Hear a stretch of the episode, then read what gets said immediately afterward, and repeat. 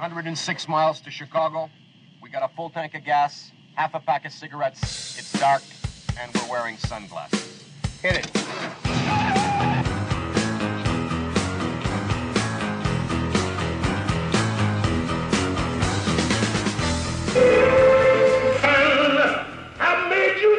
You'll find the little white crossbow off him tells.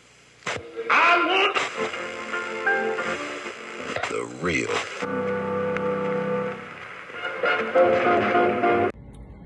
The rule is now simple. Get vaccinated or wear a mask until you do. The choice is yours. So we have to get more people vaccinated. I said, well over, what's the number again? I remind myself 350 million Americans have already been vaccinated. They're, doing fine. Hey guys, happy Friday. We just heard that 350 million people in the United States have been vaccinated, which is just it's it's just incredible because there's only roughly around 330 million people in the United States. So uh that means that, you know, uh more people uh, have been vaccinated than there are people in the United States. Uh so wow, I mean just whew, I guess that means everybody and their mom and their dog and their distant cousin have been vaccinated. So, uh, I guess the pandemic's over, which is just, yes. I mean, happy Friday, right? I'm not going to the White House. I'm a member of the LGBTQ community with pink hair, and where I come from, I could have only dreamed that I would be standing in the position I am today at the White House. She hates Trump but is saying this speech in front of Biden, the one who voted to keep her from her rights. You're being played. I will do everything in my power to protect our LGBTQ citizens from the violence and oppression of a hateful foreign ideology. Believe me. talk about a constitutional amendment to ban gay marriage. You know, think about this. The world's going to Hades in a handbasket, and we're going to debate the next three weeks, I'm told, gay marriage and God only knows what else. I can't believe the American people can't see through this. We already have a law, the Defense of Marriage Act, where we've all voted. Marriage is between a man and a woman, and states must respect that. Yeah, I really don't understand why everybody isn't following the same rules right now. They're very clear, so let's take a minute and let's go over them again. First, you must not leave the house for any reason. Unless, of course, you have a reason, and then you may leave the house. All stores are closed except those that are open. And all stores must close unless, of course, they need to stay open. This virus is deadly, but don't be afraid of it. It can only kill people who are vulnerable and also those who are not vulnerable. We should stay locked down until the virus stops infecting people. And it will only stop infecting people if enough of us get infected that we build immunity. So it is very important that we get infected and also do not get infected. You should not go to the doctor's office or the hospital unless you have to go there. Unless, of course, you are too sick to go there. This virus has no effect on children except for those children in which it affects. The virus remains active on different surfaces for two hours or four hours or six hours, but in most cases it's days and not hours and it needs a damp environment or a cold environment that is warm and dry in the air, unless the air is plastic. Schools are closed, so you need to homeschool your children unless you can send them to school because you are not home. If you are at home, you can school your children using various portals and online classrooms unless you have poor internet, more than one child, only one computer, or you are working from home. Baking cakes can be considered math, science, or art. If you are home educating, you can include household chores within their education curriculum. And if you are home educating, you may start drinking at approximately 10 a.m. every day. If you are not home educating children, you may also start drinking at approximately 10 a.m. Masks are useless at protecting you against the virus. But you still need to wear one because it can save lives. And in some cases, it may even be mandatory, but also maybe not. You must not go to work, but you can get another job at which point you may go to work. Stay home. I don't know how many more celebrities we need to have tell you how important it is to go outside and take care of your mental health. There is no shortage of groceries in the supermarket. There are simply many things missing. You don't need to go buy a bunch of toilet paper, but you should buy some in case you need it. If you are sick, you may go out once you are better, but those in your household, they cannot go out once you are better unless Of course, they need to go out. Animals are not affected by the virus, except for that cat that tested positive in Belgium in February plus a couple tigers. The number of corona related deaths will be announced daily, but we don't know how many people are infected because we were only testing those who are almost dead to determine if that's what they will die of. The people who die of corona who are not counted won't or will be counted, but maybe not. To help protect yourself during these times, you should be eating well and exercising, but exercising only eating what you have at home to avoid going to the stores unless you need toilet paper or a fence panel. It's important to get fresh air but don't go to parks, but do go walk in other places. Just don't sit down unless you are old or pregnant but if you do sit down, don't sit for too long. Unless you are old and you are pregnant, in which case you need to sit down. But if you do sit down, don't eat unless you've had a long walk, which you're allowed to do if you are old or pregnant, except for times in which you aren't. And finally, no businesses will go down due to coronavirus except those businesses that go down due to COVID-19. I hope this cleared up any questions about what we should and should not be doing during this time. Please educate your friends and family with this information so we can remove any and all confusion surrounding this time. Thank you.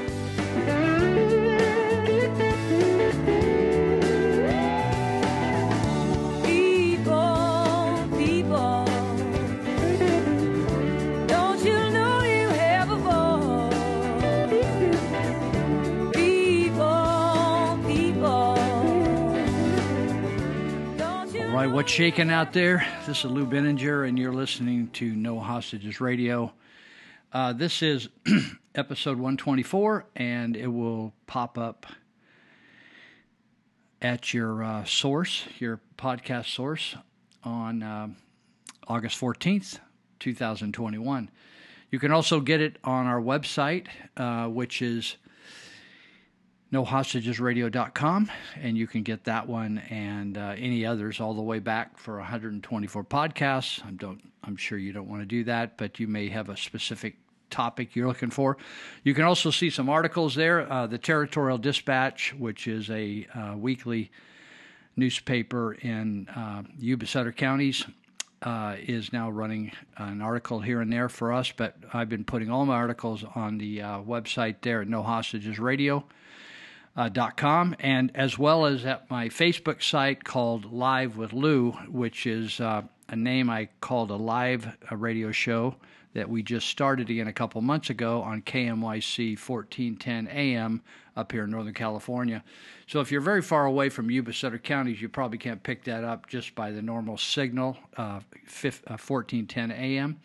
But uh, you can uh, go to a, a, live feed now at live365.com. That's live, L I V E 365, the numerics.com. And then you just put in the name of the uh, station, and it should go right back, and then it'll just give you, it's not very fancy, it's just very basic, but it gives you the live feed, whatever's on right then during the day, so you can listen uh, online on your uh, app, your phone, your tablet, whatever. So uh, let's see. You can also uh, reach me uh, at my email, lou at nohostagesradio.com, L O U, if you want to send me a message or some information on a uh, topic you think I need to deal with. Or maybe you think I got the got some information wrong and you're going to clarify something or correct me, which is great. Uh, I use all the help I can get. And you can also text me at 530 713 uh, 1838. That's 530 713 1838. Texting is best for me because I don't want you to be frustrated. I'm on the phone quite a bit. Uh, I will answer the phone if it if I'm off of it and I'm there when it rings. I will answer it. But so that's my main phone. Um, this is if you're new to this, I do. Uh, six 20 minute segments. So this is the first one. And then they're separated by about five or six minutes of educational clips. So it's not it's not a time really where well, unless you just want to grab a sandwich or something in between the clips, but on a podcast you can just stop it. But the the information is equally valuable from or more valuable from what I'm saying. Uh, there are really some top professionals and uh, speakers and information that you need uh, to live in these trying times. So uh, stay around for the clips. Uh, okay, so let's see. What else do I want to say to get started here? Just preliminary things to get squared away.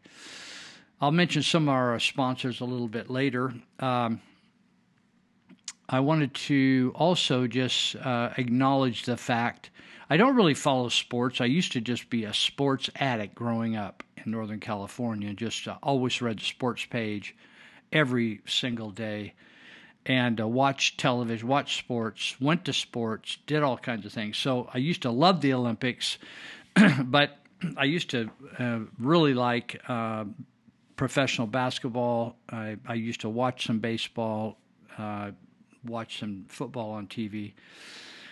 But actually, uh, I, I'm not much interested anymore because of the disrespect that the players are showing towards um, those people that have uh, sacrificed their lives. Uh, some of them are living, but they're traumatized from what they've done for the country to keep us safe.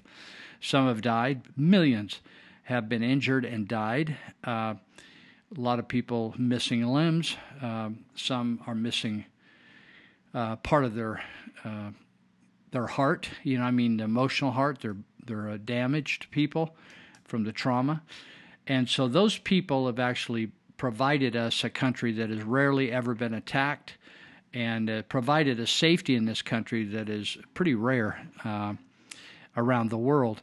But the disrespect that has been shown uh, and the selling out by the professional athletes to China, to me, is despic- despicable. I consider professional athletes that do such a thing worse than people in prison. Uh, many of them in prison may have done some dastardly uh, acts, but um, they they uh, are supportive of America. And uh, I am not supportive of people or interested in people that support Antifa, BLM, or any other kind of uh, revolutionary type group or di- are disrespectful of law enforcement and the military. I don't care the fact that they're not perfect. I don't. There's nobody perfect in any profession, so get over that. But uh, I am definitely not on your side. If you listen to this program and you're got problems with that, there are just plenty of wonderful podcasts and programs out there. I wish you'd just go listen to something else right away. Uh, so I I heard a term that somebody coined. I didn't. Most things I say I don't. I'm not original with, but they called the Olympics the Wokio Olympics, and I thought if that isn't the perfect analysis of these Olympics, the Wokio Olympics, the woke Olympics, and the reason I say that is that there were some really. I, I saw a few um, highlights on YouTube and very impressed with some really wonderful young Americans, very patriotic, love America. Uh, a lot of them are Christian uh, athletes. Uh, not that they have to be, but they're just quality. They're just quality human beings, and uh, we're very thankful to be there. Thankful to America. Had the American flag wrapped around them. And uh, then there were the other people that just made a real embarrassment of themselves. And uh, just stunk the place up. And usually, people with poor character do stink up a situation, whether it's uh, the job place or a public gathering or whatever. They just have a lack of character. And so, the soccer team, of course, is was uh, the kick. They kicked off the Olympics with just stunk the place up. And I saw the other day. Uh, uh, well, of course, Megan Ra- Rapinoe, I guess you pronounce her name, um, is kind of the leader in that pack, although she wasn't the only one.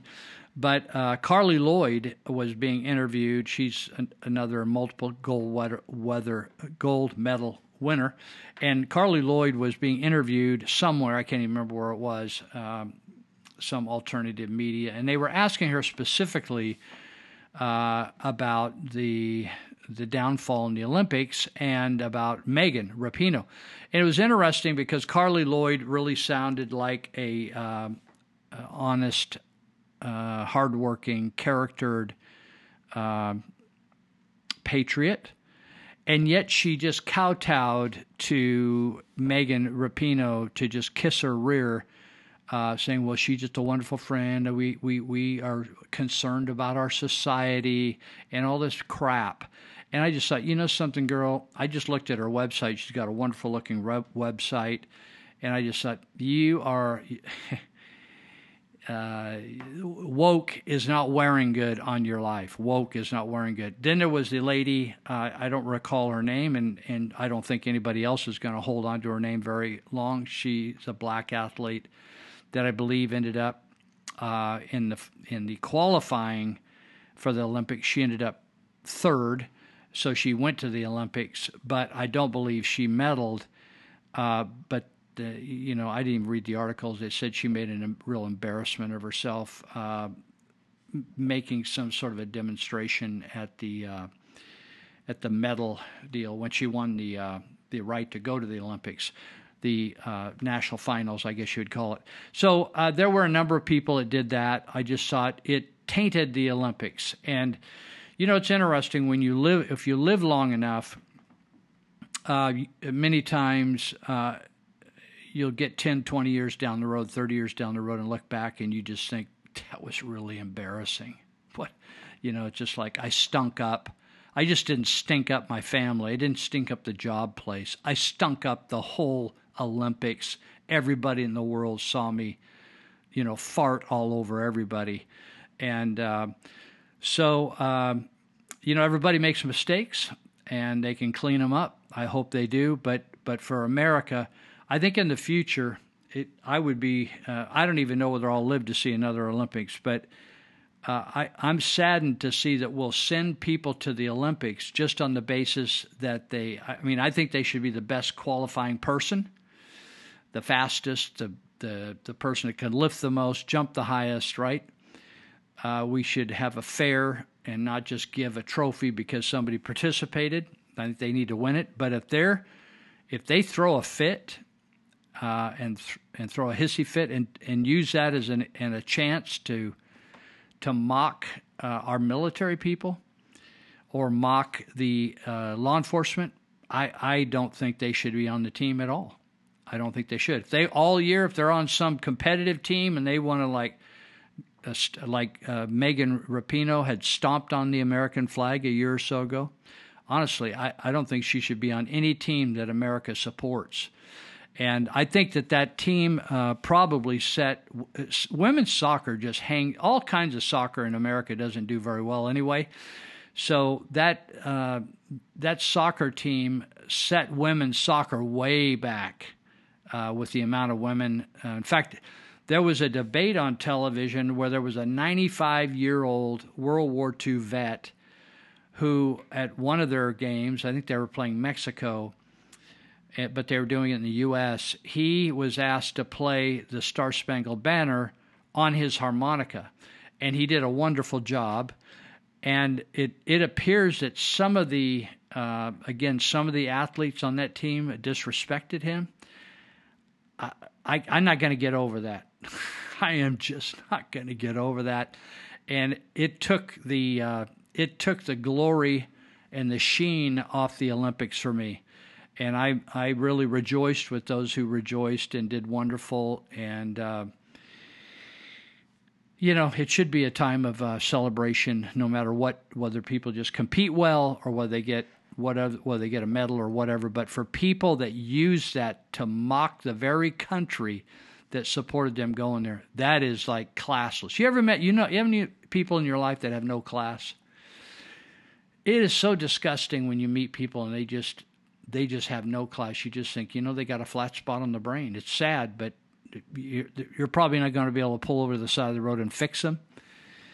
Uh, but it's just classless. And I thought, I feel bad for them. And, uh, you know, it's even the. Uh, the hammer throw ladies, I think it was hammer throw or discus or one of they they even uh, at the qualifying finals where this uh, black woman uh, she got the bronze in the finals, not in the finals of the Olympics. But they even said how much they liked her and how much that she was. They were glad she was going. She'd been a competitor with them for a long.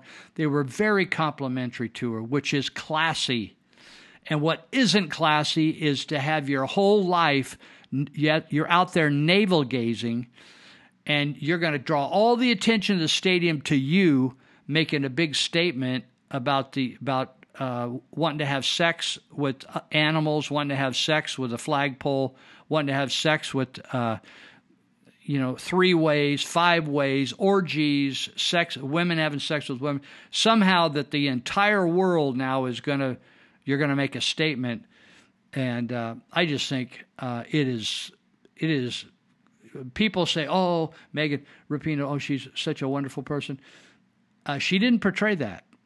And uh, so uh, I agree with President Trump. I saw him make a, some statements. In fact, I think we have a recording we had a recording at the beginning here where they they probably should have got gold, and I think they were the high favorites to get gold. And uh, I I just uh, I, I I was thrilled. In fact, I was rooting for the other countries to kick their rear, and I was thrilled that Sweden and Canada kicked their rear, and uh, proud of those countries, and and uh, thrilled, and didn't feel one bit of sorrow.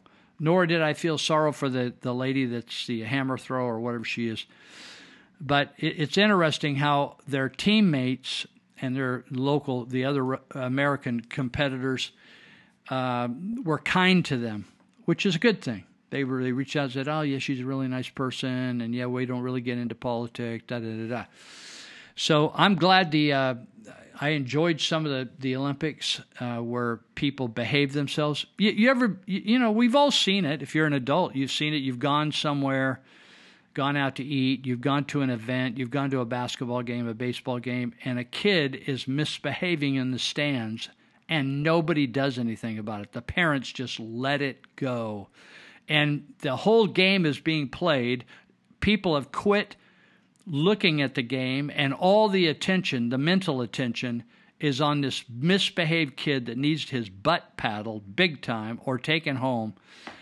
And yet, uh, everybody just puts up with it, right? Classless, totally classless, lowbrow, low IQ, not cool, and yet we are uh, somehow think, and then we have these newspaper writers, these liberal newspaper writers, article writers, that somehow find something redemptive in these people's stinky fart fart laden lives and are just disgusting. They're just flat disgusting. So uh, Wokio Olympics, you're over, and uh, it was a sad Olympics also because of the stupid restrictions because of COVID and sowing fear into the. We could have filled those stadiums, people would have been fine, but instead we had to cheat the athletes. We had to all play this stupid game, the charades that the the emperor really has clothes on and we had to play this charade that we're under this assault from COVID, and it's all a complete fraud. It was, it was. There isn't even. They've never even isolated a COVID virus that they can show the science on. They haven't. All they're doing is they're describing a bunch of symptoms that they threw out uh, that they claim that they claim is COVID. In fact, I saw this great meme. I'll jump down here if I can find it. I just have three minutes or so quick. this great meme uh, here it is. So this guy has this crazy look on his face, like, say what? And he says, Can you still get a can can you still get regular sick? Or is everything COVID? And then it lists COVID symptoms uh, under that, and it says, Know the symptoms of your coronavirus. And here the, here's what it lists are all the symptoms of coronavirus headache, fever, dry cough, chills, fatigue, shortness of breath, sore throat, muscular body ache, loss of taste or smell, congestion, runny nose, diarrhea, nausea, atopic dermatitis, dandruff, itches, diaper rash, poison ivy rash, frostbite, trench foot, unemployment, bankruptcy, business failure, home foreclosure, tax for- foreclosure, foot fungus, bad hair day, nearsightedness, astigmatism, syphilis, welfare, domestic violence, poor gas mileage, high utility bills, Karenitis, gingivitis, joint pain, stump toe, tennis elbow, erectile dysfunction, all under the symptoms of COVID. And this guy's asking the question Do we have anything left called regular sickness nowadays? All the conspirators have done is converted normal illness in society, and now they're highlighting it by saying, oh my God, a kid is sick at Kynoch School. Oh my God, a kid is sick at Johnson School. In fact, I was just uh, let, uh, informed about this app called Catapult that the Marysville school system is using to keep everyone on the edge of their seats and scared to death. They want to scare the hell out of people. So every time a teacher, have you ever been to school when you went to school and teachers didn't show up for school and you got a substitute? Or kids that you were hoping to see that day and talk about the, the week's weekend's baseball games, they didn't show up and you say, Where's John? Where's Jose? Where's Susie? Oh, oh, they didn't come. They're sick today. They got the flu or whatever, right? Now we don't have that anymore. Now we got to let the whole world know and scare the hell out of all the other students. There's a sick kid out at Johnson Park, out at Olivehurst, Olivehurst Elementary. There's a teacher that actually didn't come to work and called in sick, and they have COVID. I can't believe it. They got COVID. They just, you know, the two the two plans of the the conspiracy, if you want to call it that. Number one, to scare people to death, and that literally you can scare people to death. Number two is to divide, divide and conquer. So now, if you notice, they're turning the vaccinated. First, they turned the maskers against the non-maskers. Even though the maskers, if they really were, if, if it was really effective, why would they care about people not wearing a mask? They have a mask on; they're safe. And the vaccine, same. If the vaccine, if the shot is stopping all the illness, then why would they worry about people not taking it? Hmm. We've lost our minds, people, and we'll be right back because we just finished our first segment. Hang on.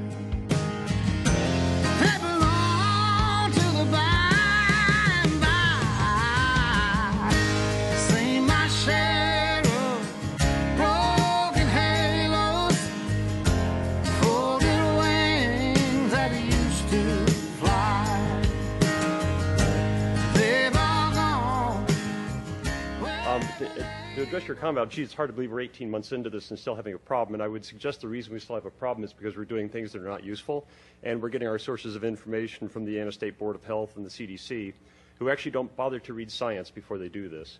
Um, I'm actually a functional family medicine physician. That means I am specially trained in immunology and inflammation regulation. And everything being recommended by the CDC and the State Board of Health is actually contrary to all the rules of science. So things you should know about coronavirus and all other respiratory viruses. They are spread by aerosol particles, which are small enough to go through every mask. By the way, the literature that supports all of that is in a flash drive that we presented to you. It's been given to the secretary. As a matter of fact, it quotes at least three studies uh, sponsored by the NIH to that exact fact, even though the CDC and the NIH have chosen to, to ignore the very science that they paid to have done. Um, that is why you keep struggling with this, is because you cannot make these viruses go away. The natural history of all respiratory viruses is that they circulate all year long, waiting for the immune system to get sick through the winter or become deranged, as has happened recently with these vaccines, and then they cause symptomatic disease. Because they cannot be filtered out and they have animal reservoirs, and this is a very important point, no one can make this virus go away the CDC has managed to convince everybody that we can handle this like we did smallpox, where we could make a virus go away. Smallpox had no animal reservoirs. The only thing it learned to infect was humans. That's why we were able to make that virus go away. That will not happen with this any more than it will with influenza, the common cold, respiratory syncytial virus, adenoviral respiratory syndromes, or anything else that has animal reservoirs. So the reason you can't do this is because you're trying to do something which has already been tried and can't be done. Equally important is that vaccination changes none of this, especially with this vaccine. And I would hope this board would start asking itself, before it considers taking the advice of the CDC, the NIH, and the State Board of Health, why we are doing things about this that we didn't do for the common cold, influenza, or respiratory syncytial virus. And then ask yourself, why is a vaccine that is supposedly so effective having a breakout in the middle of the summer when respiratory viral syndromes don't do that? And to help you understand that, you need to know the condition that is called antibody mediated viral enhancement. That is a condition done when vaccines work wrong, as they did in every coronavirus study done in animals on coronaviruses after the SARS uh, outbreak, and done in respiratory syncytial virus, where a vaccine used in a vulnerable individual done the wrong way, which cannot be done right for a respiratory virus which has a very low pathogenicity rate, causes the immune system to actually fight the virus wrong and let the virus become worse than it would with native infection. And that is why you are seeing an outbreak right now. In fact, in that flash drive you're going to have coming to you, and in the emails with six extra will be a study showing that 75% of people who had COVID 19 positive symptom cases in Barnstable, Massachusetts outbreak were fully vaccinated. Therefore, there is no reason for treating any person vaccinated any differently than any person unvaccinated. You should also know that no vaccine, even the ones I support and would give to myself and my children, ever stops infection. In 2014, there was outbreak of mumps in the National Hockey League. The only people who came down the symptoms were the people who were unvaccinated or unknown vaccine status. Boy, that sounds like a great argument for vaccines. But a question that you should ask yourself, knowing that half of the people who came down with symptomatic disease had no contact with an unvaccinated or unknown vaccine status individual, where did they get the disease? And the answer was from the vaccinated individuals. No vaccine prevents you from getting infection. You get infected, you shed pathogen. This is especially true of viral respiratory pathogens. You just don't get symptomatic from it. So you cannot stop spread. You cannot make these numbers that you've planned on get better by doing any of the things you're doing, because that is the nature of viral respiratory pathogens. And you can't prevent it with a vaccine because they don't do the very thing you're wanting them to do. And you will be chasing this the remainder of your life until you recognize that the Center for Disease Control and the Indiana State Board of Health are giving you very bad scientific guidance.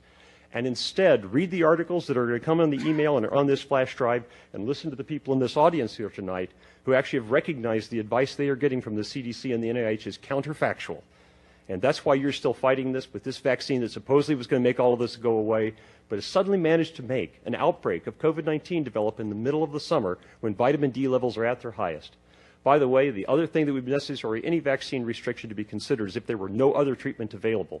And I can tell you, having treated over 15 COVID 19 patients, that between active loading with vitamin D, ivermectin, and zinc, that there is not a single person who has come anywhere near the hospital and we already have studies that show that if you achieve a 25 hydroxy vitamin D level greater than 55, your risk of COVID 19 death will drop down to one quarter of the population average for the United States. And there are active treatment trials included on that flash drive that show the same is true. So if you were going to discriminate based upon vaccine, you should also discriminate based upon 25 hydroxy vitamin D level, zinc taste test response, and probably previous infection, since there are also studies on that flash drive that show that people who have recovered from COVID 19 infection actually get no benefit from vaccination at all, no reduction in symptoms, no reduction in hospitalization, and suffer two to four times the rate of side effects if they are subsequently vaccinated. Therefore, the policies that you are basing on are totally counterfactual. I don't blame this board for that because I know you aren't scientists and you've thought it was reasonable to listen to the CDC, NIH, and the Indiana State Board of Health. But I would encourage that instead you listen to the people out here in this audience and read what's on that data drive. And if anybody here in this board has any questions about anything on that, I will happily come back and sit with you individually if you would like to explain the science behind this. And if you're worried about being sued by somebody because you don't follow the guidance of the CDC and the NIH, I will tell you have a free pro bono expert testimony at your disposal. I will testify in defense of this board, turning down all these recommendations for free at any time in any court. Thank you. Thank we have no plans to introduce them, said the Prime Minister when talking about so called vaccine passports. I certainly am not planning to issue any vaccine passports, and I don't know anyone else in government who would, said Michael Gove. And no one has been given or will be required to have a vaccine passport, said the man himself, the vaccines minister, Nadhim Zahawi. Now, in a slope slipperier than the ones Eddie the Eagle used to chuck himself off, it seems the government have changed their mind. First, it was talk of nightclubs or sports events. And now the government is, I quote, not ruling out making students be fully vaccinated to attend lectures. Yeah, that'll be the same lectures they're paying thousands of pounds to attend. But I guarantee you, this is not where it ends. For example, if you're expected to show a passport when you go to, say, the football, then why not on the train that you took there?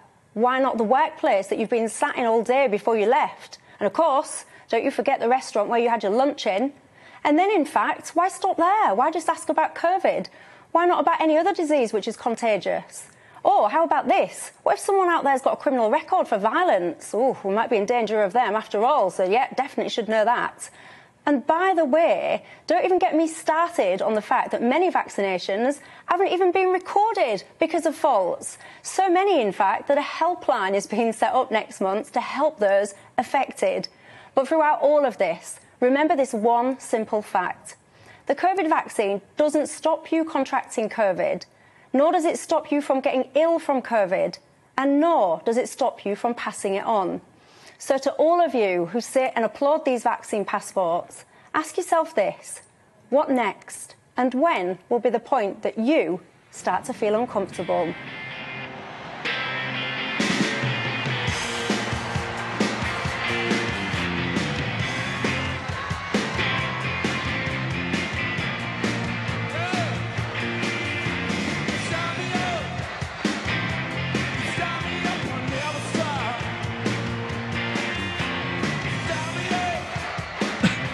Okay, we're back.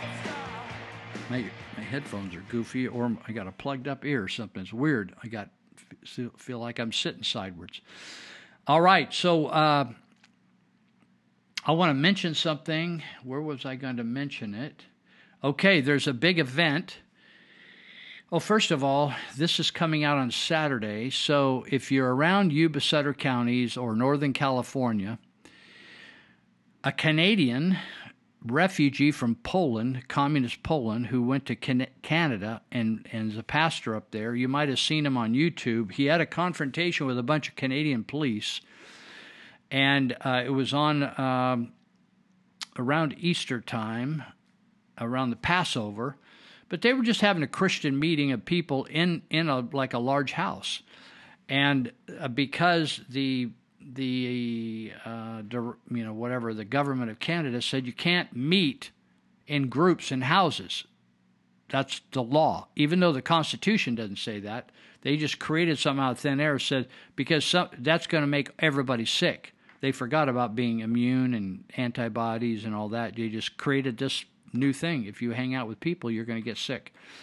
So they went in and tried, uh, they sent six or eight police in there, and on YouTube, you'll see him screaming, screaming, screaming, Get out of here, you Nazis! How dare you come in here, da da da. And so you think, oh man, it's a little intense. No, they were intense raiding. They weren't dealing drugs. They weren't trafficking in children. They, they, right? They weren't fencing uh, flat screen TVs or fentanyl, right? They were having a church service in a home, not bothering anybody and these guys and gals came in to try to take over. Well, they, they didn't get their way, the law enforcement. So, but a week or so later, on the freeway, Arturo or Arthur, uh, and I'm Pulaski, uh, was pulled over on a freeway, wet. It was wet out. They instead of just having him stand up and put cuffs on him and put him in the backseat of the cruiser for having a meeting in his house, they got him down on the ground and uh, on his knees, wet, and right out in the front of the freeway, cars going by, made a big spectacle out of it. They arrested him and his son. So he's now traveling some, probably raising some money, but he's going to be in town here in Yuba City at Church of Glad Tidings if you care to listen to him. Now, if you don't know anything about communism or what people went through in, in communist Poland, Czechoslovakia, Romania, uh, Hungary, uh, Yugoslavia, on and on and on. If you don't know anything about it, I would go listen to this guy. And he's going to be at Church of Glad Tidings on Saturday night, tonight, if you're listening to this on the 14th. He's going to be there at 7 o'clock. There's a 7 o'clock meeting. And then the next day at 10 a.m. in the morning, same, same. He's going to do be there at the same church, 1179 Eager Road, Yuba City. And then Sunday night, he's going to be up at, uh, and I don't have the address of this. If you go to the churchofgladtidings.com website, they'll probably have a location for the meeting up in Nevada County. But he's going to be up there uh, speaking to whoever shows up, uh, probably mostly Nevada County folks, just to the east of Yuba County. So uh, that's a cool thing to go see. And the other thing that's coming up right away that I want to mention, I just found out a couple hours ago, is that August 16th, Monday, uh, at the Sacramento State Capitol grounds on the 10th Street side, that's the west side of the Capitol. There's plenty of parking. it's a Monday, but there's parking garages, there's on street parking with meters. So you shouldn't have any trouble. What I would do is carpool down, have a few people go. There's a big demonstration down there against vaccines, and there it's uh, the, it's being organized by the, the uh, health practitioners. So that would be everybody that works in the health field. That uh, Gavin Newsom, or what we call Gavin Mussolini, is is in, uh, insisting that all these healthcare workers be vaccinated, or uh, they they have to have some sort of an exemption, or they have to, still they have to test every week and they have to um, wear a mask, and they're not taking into any consideration their level of antibodies, which can be measured with with a test, and they know how many antibodies supposedly are created by the quote unquote vaccine or the shot, which is all a fraud. Uh, but uh, friends of mine have uh, three times those antibodies because they actually got sick in the middle of the year with COVID and just, you know, just had a week of sickness or several days of sickness and then overcame that. Well, now they have really a tough, tougher immune system. And so the government is ignoring the natural immunity system of human beings. And because they're creating in you uh, a machine that's a robot. And they don't care whether you have natural immunity, that's a God given immunity. What they want you to have is is run by chemicals and injecting you with stuff. And you, if you think, oh, the COVID shot is going to be a one time deal, no, no, no. About every six months, you're going to be getting uh, a booster. And they already have the name of the variant. You think, oh, where'd, they, where'd that variant come from? They just discover it? No, no, no. It's all planned. They have all the variants laid out, all the names laid out. You know how they you know, with hurricanes, how they they decide the hurricane names and they start with A and then they go B, C, D, E. You know, they just go right right there and they create names, but they don't create the hurricanes, and they don't create. Maybe they won't even go through all those names. They'll just go through instead of eight hurricanes, they'll go through one hurricane. But with this, they've already planned out all the variants, and because they know people will be sick every year, people get sick every year one of the one of one of the things there's all this misinformation that the health officer locally, Dr. Luu. In fact, she just posted. I was just sent to me. I didn't even listen to her. She's so full of baloney. Actually, I think she's mentally ill, uh, and I don't think she's fit for the job. But there's this one n- notice here that says she says, if you had COVID you're 200% more likely to get the next COVID. Now, people, therefore, you need to get vaccinated. People, this gal has nothing to do with health. This gal, uh, if if the way to get to your destination was north, she would tell you to go south and and and tell you all the good reasons why. This woman is responsible for a lot of people dying, for a lot of people, uh, for not only dying of, of illness, but dying by killing themselves or overdosing because of the pressure she put on people's lives and really bad public health. This gal is bad news. This gal is far worse than anybody we got over here in the Yuba County Jail. I'll tell you this. Uh, this gal, uh, what you don't want, one of the big things about a pedophile they tell me, is uh, that oftentimes they don't have a record and they're just the nicest guy on the block. And they, they're all helpful and they just seem to always be there for people and they're they almost they they work their way into you feel like i'm gonna you know i, I don't have a babysitter but john will take care of my kid. I, it's only for a couple hours. John's always offered i'm gonna leave the kid with john and so John ends up having sex with your kid. Now, this woman's the same way. She comes across as a health officer with all the little white coat garbage. She's never dealt with patients. She's a bureaucrat. That's all she is. All she is is a two bit Nazi at the local area. And she's telling people to do things that are horrible for their health. Horrible for your health, masks. Horrible for your health, social distancing. Horrible for your health, uh, staying in your house all the time. Uh, horrible for your health, uh, any kind of uh, restrictive behavior because of COVID. Horrible for your health, shutting down your business and uh, losing everything you have. She doesn't care. She gets $300,000. This gal, Dr. Luu, is so screwed up in the head that she uh, has a fantasy that people are chasing her. And have you ever met paranoid people like this? Usually tweakers eventually get this way and think the cops are, you know, sneaking up on them all the time. But general paranoid people, they think they're always under attack and they have uh, visions of grandeur. They think they're more important than they really are. That somebody actually, they're so important and so in the spotlight that people are going to take them out. So that's when they came after me, claimed that I said I was going to kill her, which I didn't. Uh, but they made a big deal about it because uh, now she's got not only does she get $300,000 a year for not stepping across the threshold of her house in Sacramento, but she um, is also uh, gets a armed guard, all kinds of security. And they have no evidence. If you ask the county to provide you any evidence, like did somebody scratch the side of her car? Did somebody say, send a note that said, I'm going to kill you? Did somebody like break the windows out of her car? Did somebody send her nasty grams and all that kind of stuff? No evidence. They don't have any evidence. They just think, you know, you know the reason they can give that money away like that? Because it isn't their money. It's your money. It's always easier to give, you know, if you ever want to give generously, it's always easier to reach into the pocket of the person next door to give their money.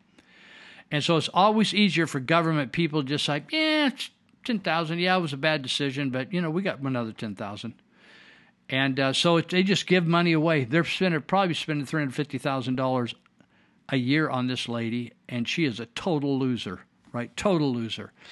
So uh, okay, so that's what's going on in COVID. There's a complete lie. Everything you're hearing from the national media is a lie. The the vaccine is not a vaccine. It's an mRNA gene therapy changer. So I, I want to ask you something. You remember the dashboard? That's kind of faded off Facebook, hasn't it? Where every day they tell you how many people tested positive, how many cases there are, and you never quite knew did test positive or did that mean they were sick, or did they just have an indicator that the that, that the uh, virus was actually in their system? Do, do you realize that vac- viruses don't actually ever end? They just quit having an impact. Do you understand that? You don't the vaccine will not kill the virus, right? So, what you do is you have a strong immune system. Just like for my whole life, there's been flies. You ever notice flies? And there are ways to deal with flies. And you could put a screen on the house, on all your windows, and you could put a screen on your door. You probably will get some flies that will, will enter the house, they'll break in. But most flies, if you screen the windows, screen the doors, and you're careful, most flies will stay outside, right? I, I open my windows, no screens, so I get some flies because I don't like the screens. Depends on how you want to live your life, right? So if you have a strong immune system, it doesn't matter whether COVID's coming in your nose, in your mouth, through any of your orifices or not. It's getting killed, stopped by your immune system. And then it also, you can pass it right back out. That doesn't mean you're infecting anybody. It's just you're breathing in air, you're blowing out carbon dioxide. You're breathing in oxygen, you're blowing out carbon dioxide. In that breathing, there's all kinds of creatures that are microscopic creatures that can go right through a mask that you can't see.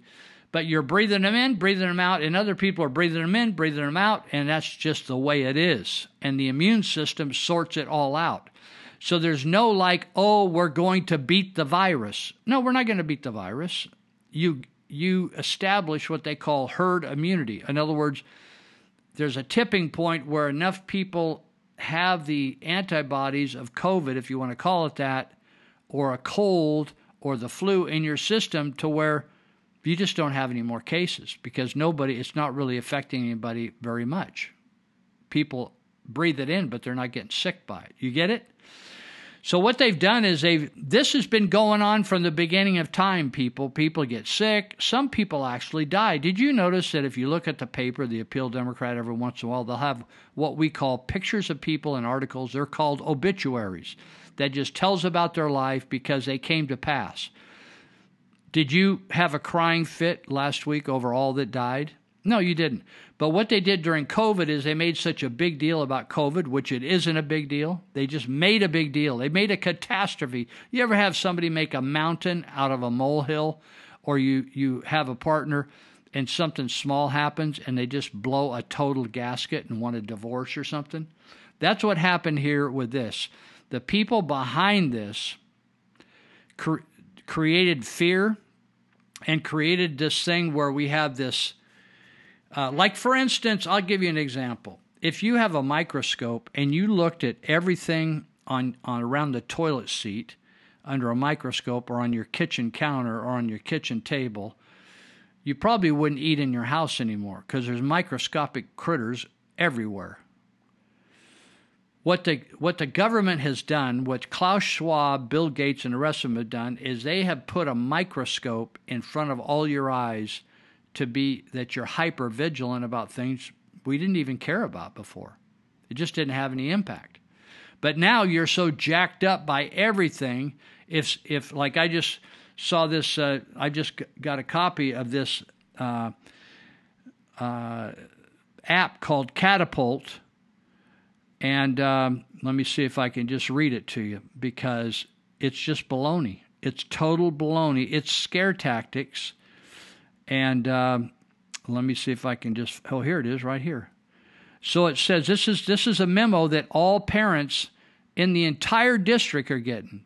So it says Kynoch Elementary has received notification that one student, one student out of 500 is a direct contact of a positive case. It doesn't say he's sick. He just had contact with a positive case. I can't believe it. Johnny was in the room with a positive case. All health and safety protocols. I can't believe Gary Cena is a part of this. Nice guy, but an idiot.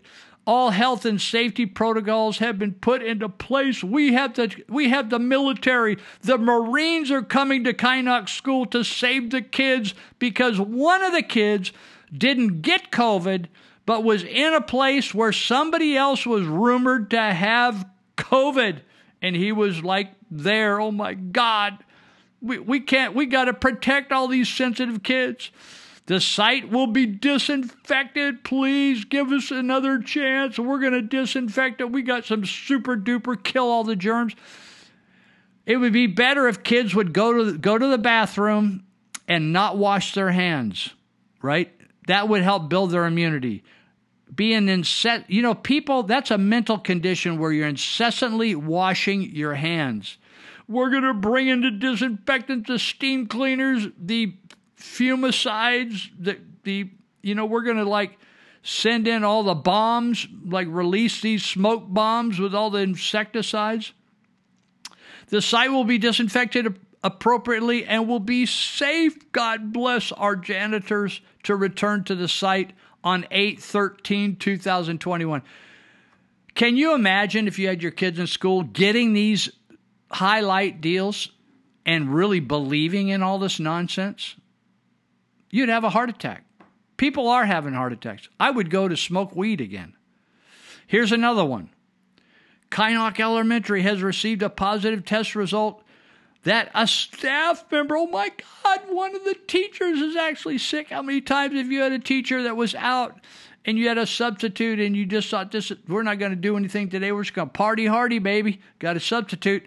That's because the other teacher wasn't feeling so hot, but we didn't have to tell the whole world about it. Let's put it in the paper. Kynoch Elementary has received a positive test result for one staff member. It doesn't say that they were sick. See how deceptive this is? This is Dr. Deception Luu. She's the witch of the North. All health and safety protocols have been put into place, and the staff member is in isolation. Don't let him look out. Don't let him have a window.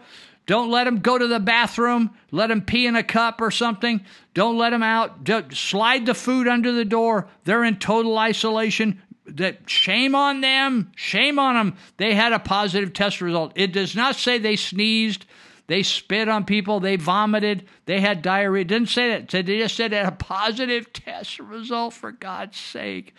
The site has been disinfected appropriately. It is safe to return to the site on 813. People, we're not going to make it. We are not going to make it with this kind of hyper vigilance. You're looking at your world with a microscope on your eyes. It ain't going to work, people. Unless we throw these people out, unless we reject the catapults of the world, this is designed to keep you. You will not sleep at night, people. This is nutso. They need you need to run the executives. The Gary Cenas off the board and all the board members. This is crazy in Marysville Joint Unified. That the entire everybody in that school is going to get this bing, bing, a staff member tested positive, bing.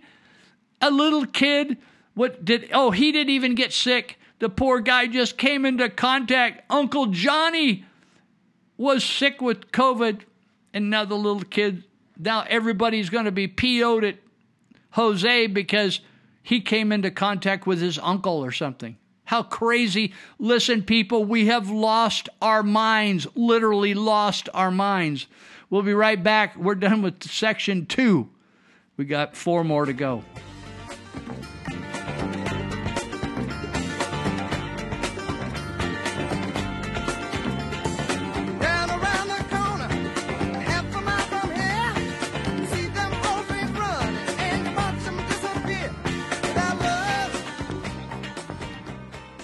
I'm Tamika Hamilton, and I love California. And I love our agriculture community and driving these country roads that pave the way to opportunity. I'm a proud mother and veteran who comes from a family of patriots who have dedicated their lives to public service. I'm running for Congress to make sure our communities still have access to the American dream. While politicians continue to play games with our water supply, our farmers continue to face growing challenges here in our district. Our representatives should put the needs of our residents first. Families, small business owners, and every resident should have the basic assurance that they're being heard, fairly represented, and treated with dignity. I'm Tamika Hamilton, and I want to continue my service to this nation as your representative in Congress. Paid for by Tamika Hamilton for Congress. Do you miss teaching at all? Yes and no. Uh, teaching as it is today, no. Uh, teaching as it was when I started out in 1962 at a little college in New Jersey, I really loved it. I mean, uh, uh, the uh, when, when, I taught my last class at the end of the week, I would be looking for, looking forward to the next, next class the following uh, Monday. Over the years, the academic world changed drastically, uh, and now when I got the offer from the Hoover Institution, which which involved no teaching at all, I said, "This is it."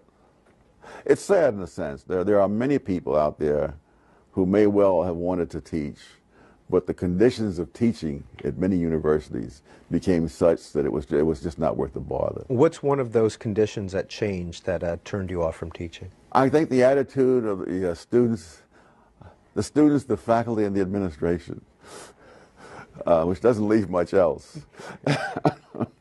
Uh, the, the, students uh, really uh, began to think uh, that uh, that if they showed up for class, that, that a B was like a constitutional right. Uh, I would get students who could come to me at the beginning of the class and say, you know, I'm a graduating senior. And I said, you believe in predestination. but they thought it was my responsibility to see that they graduated. I never took that view. So academia, there's a kind of, there's a corrupting influence here. They get money to a large extent from government, all the student loans. All of it with government is redistributing income from ordinary working Joes to fancy professors, fundamentally, is what's going on and has been going on for decades. Correct? Yeah, and, and, and of course to the students. And to the students. Who, who, who riot when, when, when, when not enough of the taxpayers' money is, is given to them. Has academia in America become, I don't even know quite how to ask the question, has it become more irresponsible? Did it reach a low point in the 60s and it's been recovering since? How do you think of it in those terms? Over, well, over I, think, I, I, I, think it, there was a break point in the 60s. Uh, I'm not sure it's recovered. I know in the 70s there was a lot of self congratulation that we no longer have violence on campus. Uh, yes, the campus was, was, was quiet, but it was the quiet of surrender because people who would uh, cause people to riot were not invited on campuses. People who would antagonize the students by their viewpoints were not hired as professors. One of the reasons uh, why a few years ago, when uh, the think tanks of the world were ranked, and I, Hoover was ranked number one, but most of the leading think tanks uh, and those rankings were conservative think tanks. And I think there's a very simple reason for it. The kinds of uh, top scholars who would normally be in academia were not in academia. And this is one of the places they could go and work uh, with the kind of freedom that academic uh, tenure is supposed to provide, but doesn't. I mean, I've advised some young people uh, do not go into, t- into teaching in public schools because uh, uh, the odds are so stacked against you. And people can write bad references from you for you, when, especially when you're young, and, and, you, and what they say about you is all that the, someone sees. Now, by the time I was uh, teaching at some of these schools, I remember one place where the, the department chairman used to uh, threaten one of my, my colleagues that he wouldn't write good references for him. I had, I, I had, uh, you know, I'd, I'd published stuff while I was still in graduate school. I had Milton Friedman and uh, George Stigler to write references for me. What this guy said there as chair, chairman of the department wouldn't wouldn't matter a bit. But but most people don't don't have that uh, situation.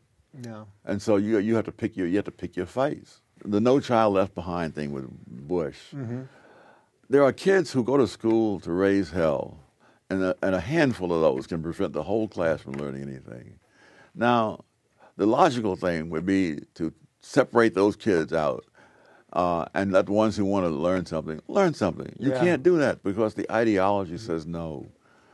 And so and so you sacrifice whole generations of poor and minority kids for this ideology and this utopian notion. Yeah. And, and we end up in an odd dystopia, probably. Yeah, and Milton Friedman used to say, uh, "The best is the enemy of the good." Yeah. And of course, it would be better if everybody could be educated at the same time. It can't be done. We're raising whole generations uh, who, who, who, who regard facts as more or less optional. Um, you have kids in the in the in elementary school who are being urged to take stands on political issues, to write letters to congressmen and presidents about nuclear energy. You know, you know they're not even not a decade old, and they're and they're being thrown these kinds of questions that could uh, absorb the lifetime of a very brilliant and learned man. Uh, and they're and they're they're being taught that it's important to have views, and they're not being taught that it's important to know what you're talking about. It's important to hear the opposite viewpoint, and more important, to learn how to distinguish whether why viewpoint A and viewpoint B are different, and which one has the most evidence or logic behind it. They disregard that. They hear something and they hear some rhetoric and they run with it.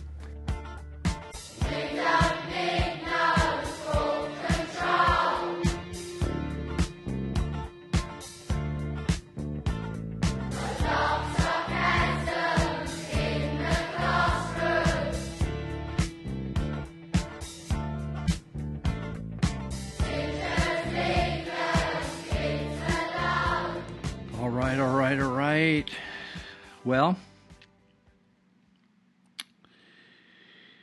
so you're going to stay in the school system? I heard some of my friends went over to the uh, Marysville Joint Unified School System board meeting. They actually could go to one. They've been on Zoom for a year and a half.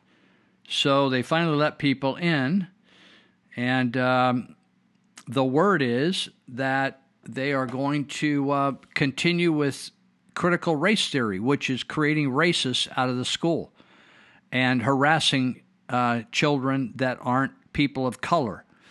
So um, it's up to you whether you're going to put up with that uh, or you're just going to be passive. You're going to get a really bad school, worse than it is now. It never was a good school. It hasn't for the last 30, 40 years been a good school. It was a great school. And when I went there in the 60s, it was a high performing school. Uh, but as soon as the union took over and controlled things uh, statewide, uh, it has gone downhill and is really bad. Uh, so, with critical race theory and teaching kids that uh, they may be transgender or they may be, a, even though they got plumbing for a boy, they're probably a girl or they very, very they may be both ways. Maybe they're bisexual, and uh, you know all the stupid sexual stuff to go on. Teaching kids that the climate change they're going to die in ten years. Teaching kids that they came from a monkey called evolution. Uh, listen, how much? Let me just ask you this: How bad does it got to be in a school for you to pull your kids out? Would would you keep your kids at Marysville High School if they were molested over there or raped? would you? I mean, would it still you just forgive them and just like, hey, yeah, it's okay, uh, or or you're just going to scare the hell out of them, make them wear masks all the time, and make them do stupid stuff? Do you still tell your kids that when they're 18, 16 that there's a Santa Claus? How how many stupid things and unintelligent things and lies do you tell your kids? How long does that going to go on? You, you're going to tell them that this COVID thing is really scary when it's it's a scam. If you haven't figured out that it's a scam, that's your bad. If you if you can't figure out how to wipe your own rear end, that's your bad, dude. That's your bad. You should be able to if you if you made it through school and you can't critically think and sort things out, and uh, you're still believing what Dr. Luu and the supervisors are saying, uh, I, I don't. I feel sorry for you. You're in bad shape, really bad shape. You think that a, a mask that that's built for dust particles and it says right on the box it does not help in the flu, and you still put the mask on and pretend, oh baby, you know, you, maybe you think you're a woman, maybe you're a guy, you got a set hanging between your legs, and and you think you're you're a lady, maybe all right, you just think, or maybe you're a white person, you think you're a black person, or vice versa. Uh, that's you have an illness, my friend. And and just how bad is it going to have to get? I was thinking about this with uh, Gavin Newsom. How bad does the state have to get before you recall the governor? Or maybe you say, oh, well, the governor doesn't have anything to do with it. Oh, he has a lot to do with it.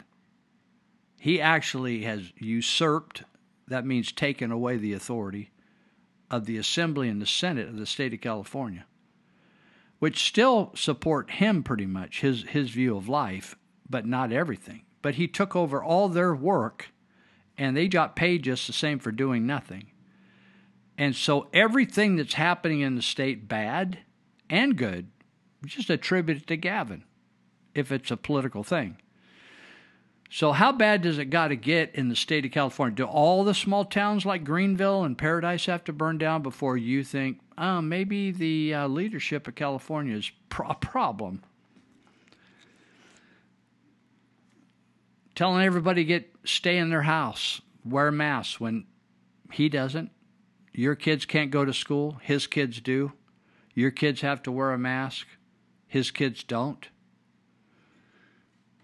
You can't go out to eat. He does with his wife. No mask, no social distance. You social distance. He does not. There's two there's two standards here, people. There's the standard of the elite politicians get special benefits, and then there's you and me that just work work our everyday life and live by another set of standards. You pay, you get pulled over and get a ticket, you pay it. He doesn't. How bad does it got to get? What would actually motivate you to vote against Gavin Newsom? If you're if you're going to vote for him, why would you want him? The other thing that I'm just totally fascinated with is people that are talking about who they're going to vote for to replace him. And it just shows me that most of the public is absolutely ignorant and stupid. They will vote for somebody that's never been in public office and really never accomplished anything in terms of managing. I was talking to somebody the other other day, and I said, you know, some of these people, they they couldn't run a McDonald's, and they're going to run the sixth biggest economy in the world here. They're going to run a state that I mean, they're not going to manage the economy, but it's a big old state. Many, many countries don't even have 40 million people in them. And so people say, oh, I want to vote for Larry Elder. And I think I like Larry Elder, but as a talk show host.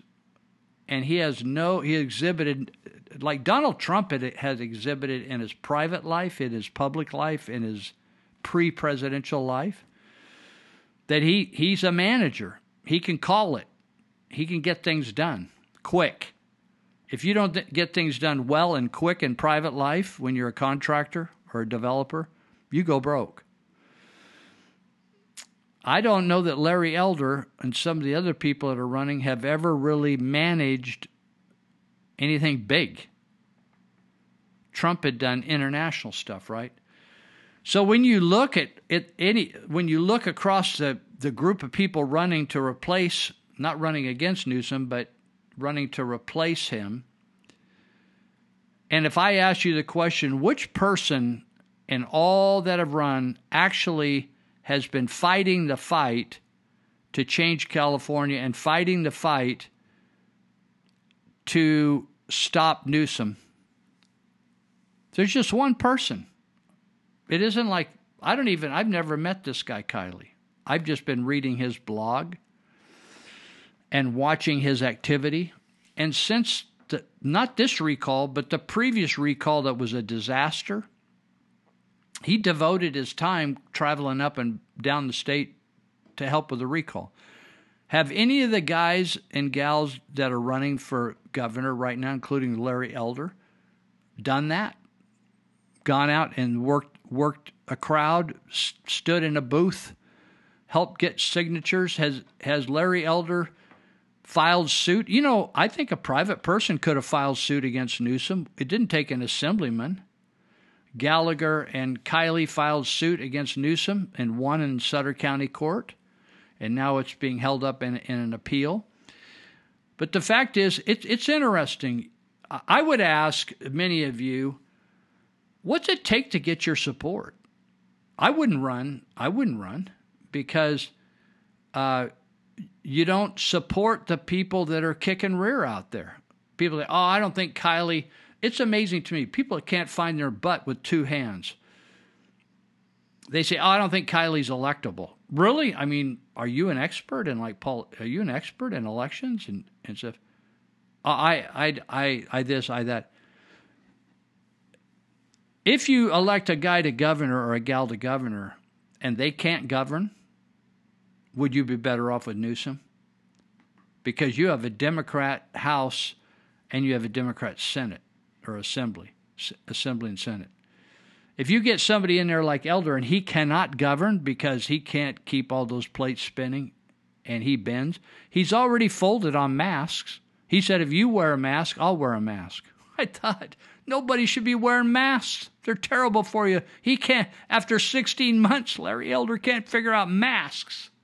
You kidding me?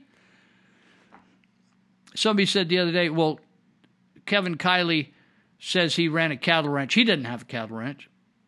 I said, maybe he doesn't. Maybe he's just invested in a cattle ranch. I'm invested in lots of stuff. I talked to my advisor, my investment advisor today. I could say, I'm invested in gold. I'm in I'm involved in a gold mine. I'm involved in skyscrapers. I'm involved in a hospital system. I'm involved in studying cancer. And they said, "Oh, where do you where do you go to work? Where do you do that?" I said, "Oh, no, no, I just invest money. I just invest my money. Somebody else does the work." Right? So this person said their whole reason, oh well, Kiley. somebody said the other night at a meeting, I, I, I can't hardly go to meetings anymore, these political meetings. Somebody it's just pooling our stupidity. This lady says, well, he didn't reject the vaccine. Like at our we asked about the vaccine. So Courtney Ortega, who was leading the meeting, he, she said, Well, what I'm interested in in the governor is he doesn't say, I have to take the vaccine. Hello? The gal has, is she got a PhD in missing the point, this gal in the audience? Some kind of an activist. And so she had a bean up her nose since Kevin Kiley didn't attack the vaccines. You know, here's the deal, people. You ever seen those a- advertisements on television where they advertise a, a, a medicine, and you just think, "Whoa, that's an amazing medicine," right? Uh, it will stop your tremors or stop you falling or something. Amazing medicine. And you think, wow, that's a miracle medicine. And then they have all the disclaimers at the end. Don't take it if you're a human. Don't take it if you're pregnant, right? Don't take it if you like bicycles. Don't take it if you like to wear shoes. Your feet will swell. You know, and, and they have 150 uh, disclaimers, right? So this gal says in this meeting the other night, she says, well, he didn't attack the he, did, he didn't come out against the vaccine. You know, it's amazing to me. There are something like a quarter of a million deaths each year from pharmaceutical medicines that people take to heal them because they have a reaction to it. They take too many. They forget they took one one pill and they take a second pill. They drink alcohol with it. They have an allergic reaction. Something happens. Quarter of a million every year die of some kind of pharmaceutical gig, right? So, but you have a right to take those medications if you want. But you take it under the advisement with your doctor, right? So some people could say, oh, you should never take those medications because they do this, this, and this. In this country, with the advisement of a doctor and the at least the past, we believed in the FDA somewhat. I don't believe them anymore. They've approved these drugs, da da da. Any drug has side effects, right? But we give people, we don't try to run roughshod and say, you can't take that. People want to smoke cigarettes, they can. If they want to drink alcohol, they can. If they want to, now, if they want to smoke weed, chew weed, whatever they can. So if they want to take this crazy mRNA shot, they can. So what's the problem with with Kiley? I don't know whether he believes in it or not, or he thinks it's baloney. But if people want to take it, they should be able to take it. It's up to them. But this gal missed the whole point and was all pissed off at Kiley. I want to ask you something. What do you what kind of a representative are you willing to vote for? What what qualities do you see in these other candidates besides Kiley that you're interested in voting for? I'm just I, I've never had a candidate like Kiley that has personally taken on the guy we're trying to throw out and wrote a book about how corrupt he is and actually spent time to file a lawsuit and won it against the governor of the most powerful state in the, in the, union. And that's not good enough for you. And he actually went down, he goes into school board meetings and tells the school board they do not have to follow the state's mandates because they're unscientific and they're just mandates. I mean, I could just go on and on, but I don't think it, you're convinced. Because I don't think any, you just make up your mind and then you make up excuses like why you're going to vote for somebody else. It's just crazy. Because at the end of the day, for the next couple years, whoever gets elected to replace Gavin Newsom is going to have to run this state, and it's a big mess. It's not like you're getting something handed over to you that's well run. This place is a corrupt, nonsensical mess. In fact, let me just see if we got five minutes here. Let me see if I can find this. Uh, oh, here it is. I'm right up the top. This is what I like about Kiley he's a man of action. And I'm just not, I've never met the guy. I just watch him. I've seen him. I've been in meetings where he's he's been there. So check this out. As this is his is his uh, blog that I've been reading for a year. Kevin Kiley, California legislature. He says PG&E with multiple felonies to its name has given Gavin Newsom more money than any politician. They even pay his wife's salary. Now that's of concern to me. I don't know what that woman does, but they pay his wife's salary, PG&E. Now, I have a problem with PG&E giving out all this money to politicians and to support gay marriage and stuff like that because that's my rate money. And they pay we're paying 60 to 70% more for power from PG&E than anybody else pays in the comparable the rest of the union. And yet they they give a lot of money away that doesn't help the utilities at all. But now, this is what Kiley says a whistleblower has come forward at the Public Utility Commission. Now, the Public Utility Commission, or what they call the CPUC, California Public Utility Commission, they are corrupt as you can get. These dirty dogs are bad, and I, I don't can't go into details, but we've had personal experience with them. He goes on to say this whistleblower says former executive director Alice Stebbins says Newsom took complete control over the agency's oversight of PG&E and she was ordered to sign a safety certificate against her will. Quote, I did not want to sign this. The bottom line is I was told to sign it. He said, You will sign this, period, she said.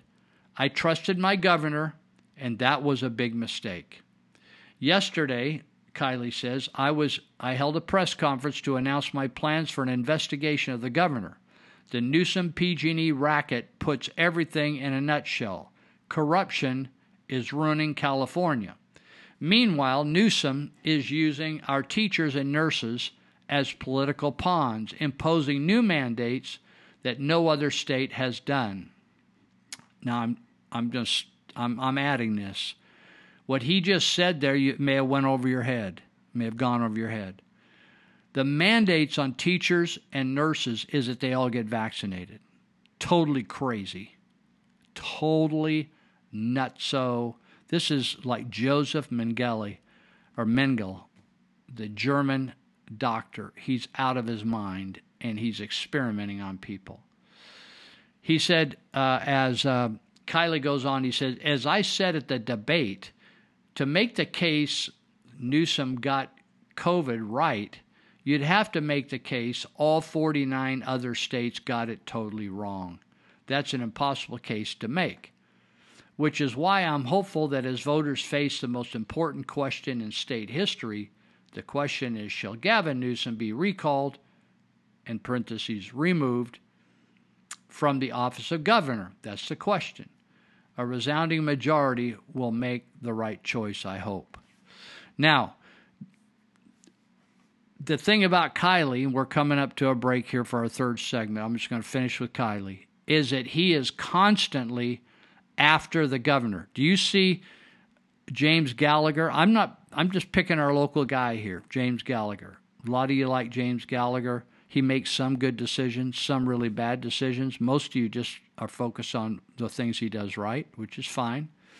You like him, maybe you maybe you party with him, maybe you go to baseball games with him, maybe you were raised in the same school with him. He collects his salary the same as if he does nothing. He is not basically the easiest job in the world being a Republican down there because you're outvoted every time. So you can just you can stand up every once in a while and throw a little fit. In fact, I noticed on Gallagher recently, he made a video of Oroville Dam having no water in it. I thought, why? Why would you do it? Just to get publicity? You're not going to do anything about it. You can't do anything. You're not powerful enough. You don't even pull. You you, you could create a big you could raise a big steak and, and educate people on the the the uh, water resources of the state of California. Talk about it, but all did say, "Oh, this is bad. We're running out of water. That's all you say. It's just a publicity stunt. Kiley actually is getting stuff done. And so that's what I like about him because you, if a guy isn't a fighter on the way in, he's not going to be a fighter when he gets there. I'm going to guarantee you, people, either you you're not going to get somebody that wakes up once they get in the governor's mansion. That ain't going to happen. We'll be right back.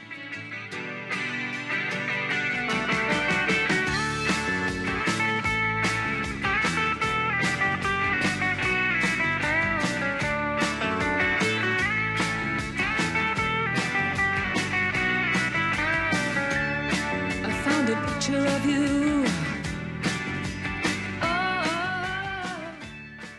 Hi, Governor Kimberly Chang with KTLA News.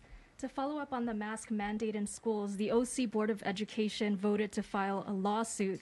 They called it a burden and referred to the emergency order mandate as a violation of constitutional law. Your response, Governor? We want to keep our kids safe. We want them back in person for in person instruction. We don't want our kids back on Zoom school. We don't want our kids back online with all the disparities that were self evident in another classroom I was in when I asked them, how their download speeds are. And the fact that a young child in first grade is talking about download speeds suggests everything you need to know about the nature of the impact of this pandemic and how disproportionate it's been. Uh, we have in our education code this requirement. And we expect districts, as we always have, uh, to abide by what's in the education code across the spectrum. And we will hold firm in terms of those recommendations that are aligned with the CDC and aligned uh, with the American Academy of Pediatrics, uh, which I'm more interested in their counsel and advice uh, than respectfully those uh, that are seeking to move in the direction of Florida and other states. So, Mr. President, this is your first trip abroad since taking office. How's it going so far? Going great. Met the guy that uh, runs England, Boris Karloff, Boris Johnson. Excuse me. Then I met the high school kid who runs France, Macaroni. Had tea with the Queen. I'm the president guy. Come on. Yeah, I, I know you are, sir. I'm happy that you are. Are, yeah. are, you, are you enjoying yourself in Belgium? Come on, man. Are you kidding me? Look at these. Look at these crazy pancakes they got over here. Look at that. Little bumps everywhere. That's bonkers, man. Look at that. Yeah, that, come on. Those are those are great, Mr. President. But I'm asking is, has it been hard yeah. to reestablish diplomatic ties with our allies after the last president burned so many bridges? Look, look. Okay, let's be real. Let me be clear. The last guy, Trump, was bananas. Okay. But look at me. Look at me, Europe. I'm nice and easy. Listen to my voice. You know, I'm whisper calm. You know, not, not going to make any sudden moves. Look at my hands. Moving slow. Look at that. No herky jerky, just slow and easy. Uh oh. Where'd they go? What's going on?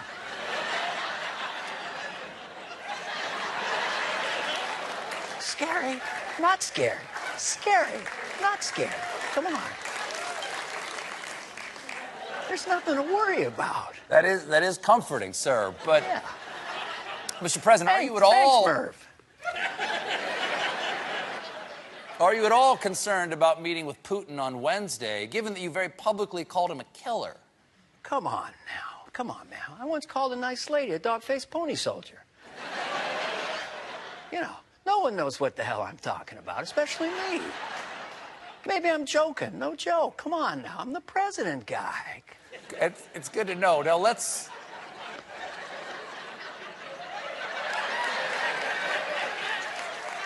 Slow and easy. Come on now. Very soothing. Now let's talk vaccines, sir. You just yeah. announced the United States will be donating 500 million doses to countries in need, and that's wonderful. But I was wondering, how yeah. do you feel about how the rollout's going in this country? Let's get real here. Come on now. Number one, the one part. Number two, the thing the guy said. Number three, you know the drill. Come on, folks. So you. So you're pleased with our progress? Absolutely. You know, come on. These vaccines are safe and effective. We got three different flavors: the Moderna, the P Pfizer, and the J.J. Abrams. Come on.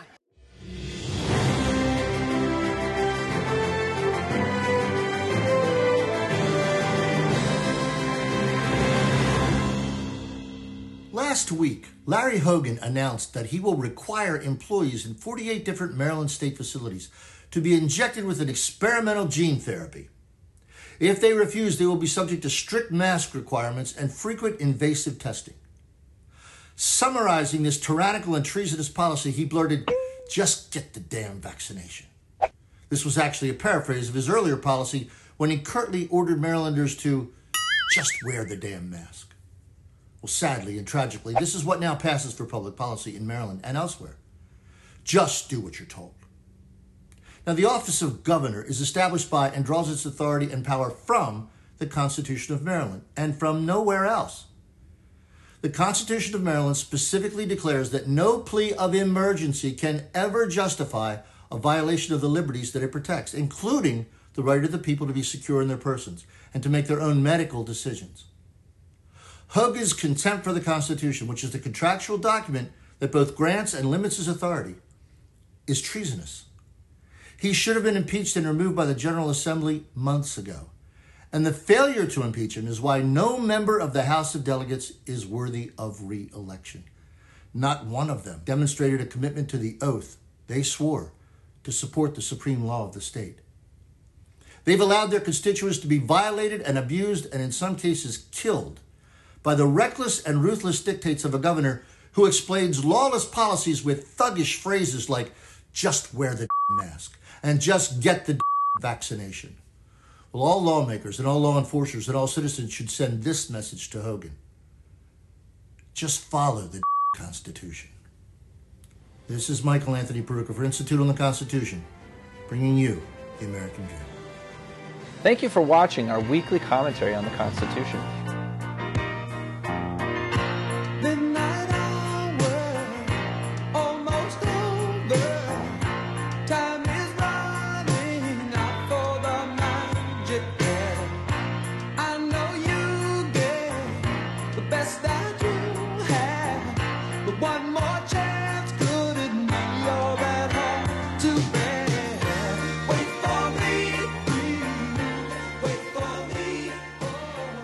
Right, we're, we're going here. So, oh, I had a call a call the other day. I think it was a call. Yeah, I think it was. And he said that I said that the recall uh, Newsom date, the vote was going to take place on September 16th. Now, that I he said that that's what I said, and I didn't question it because I can say stupid stuff like that where I get my my figures mixed up the actual date of the election is September 14th. Now, you can vote probably a week or two before that, all the way up to the 14th, and I'm wondering if you couldn't even vote after the after the election's over in California.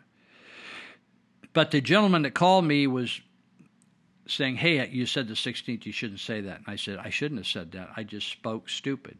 So I want to remind you that September 14th is a recall Newsom voting day most of you, if you're getting mail in ballots, I heard they're mailing out ballots again. You can just mail them back, and um, or you could drop them off. So you can vote prior to the 14th.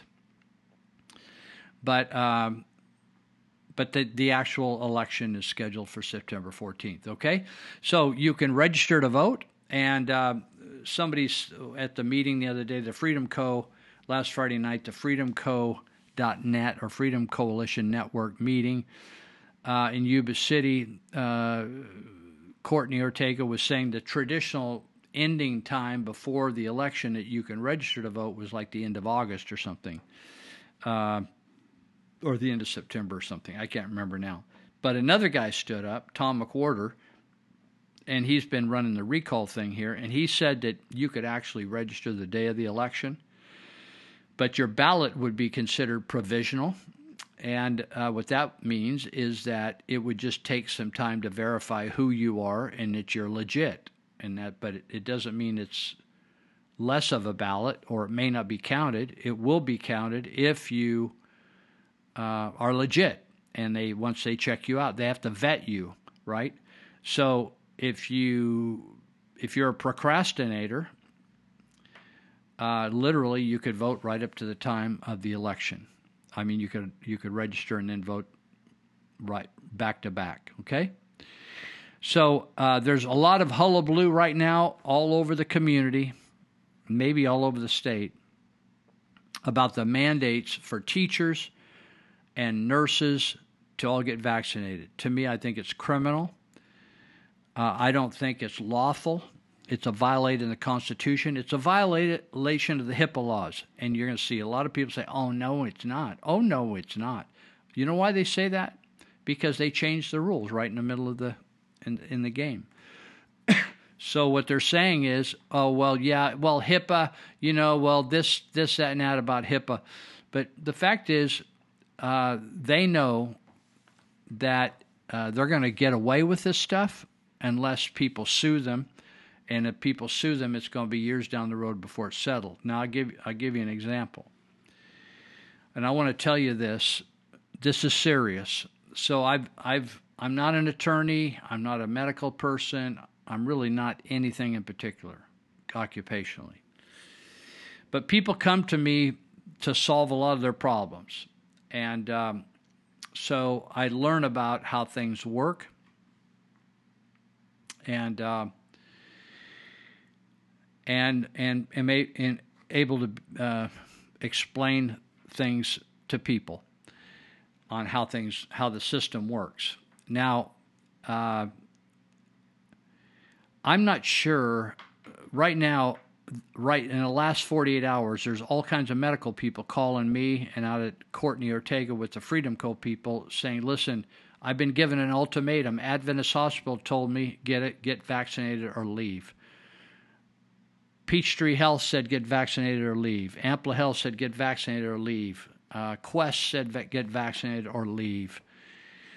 People are panicking. And uh, so some may just quit.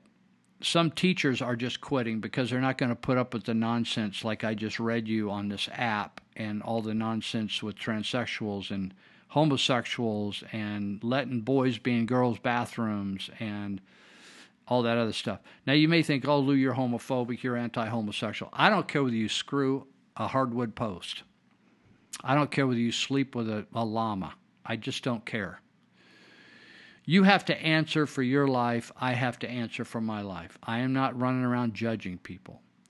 What I do have a problem with, since we have a government school system, that there's a lot of pressure to attend the government system. In fact, some homeschool people have been prosecuted in this country for having home, doing homeschool. So what I'm saying to you is the school system in this country has no business teaching revisionist history, critical race theory. They have no business demeaning the Constitution, demeaning, uh, talking about pro abortion, being pro abortion, talking about being anti Israel, uh, helping girls get, get uh, HPV shots, helping girls get abortions, telling girls that uh, they could go get birth control pills at again, you know, and their parents don't know about it. it. I could just go on and on the whole night about this. The public school system has no right to be involved in our children's health.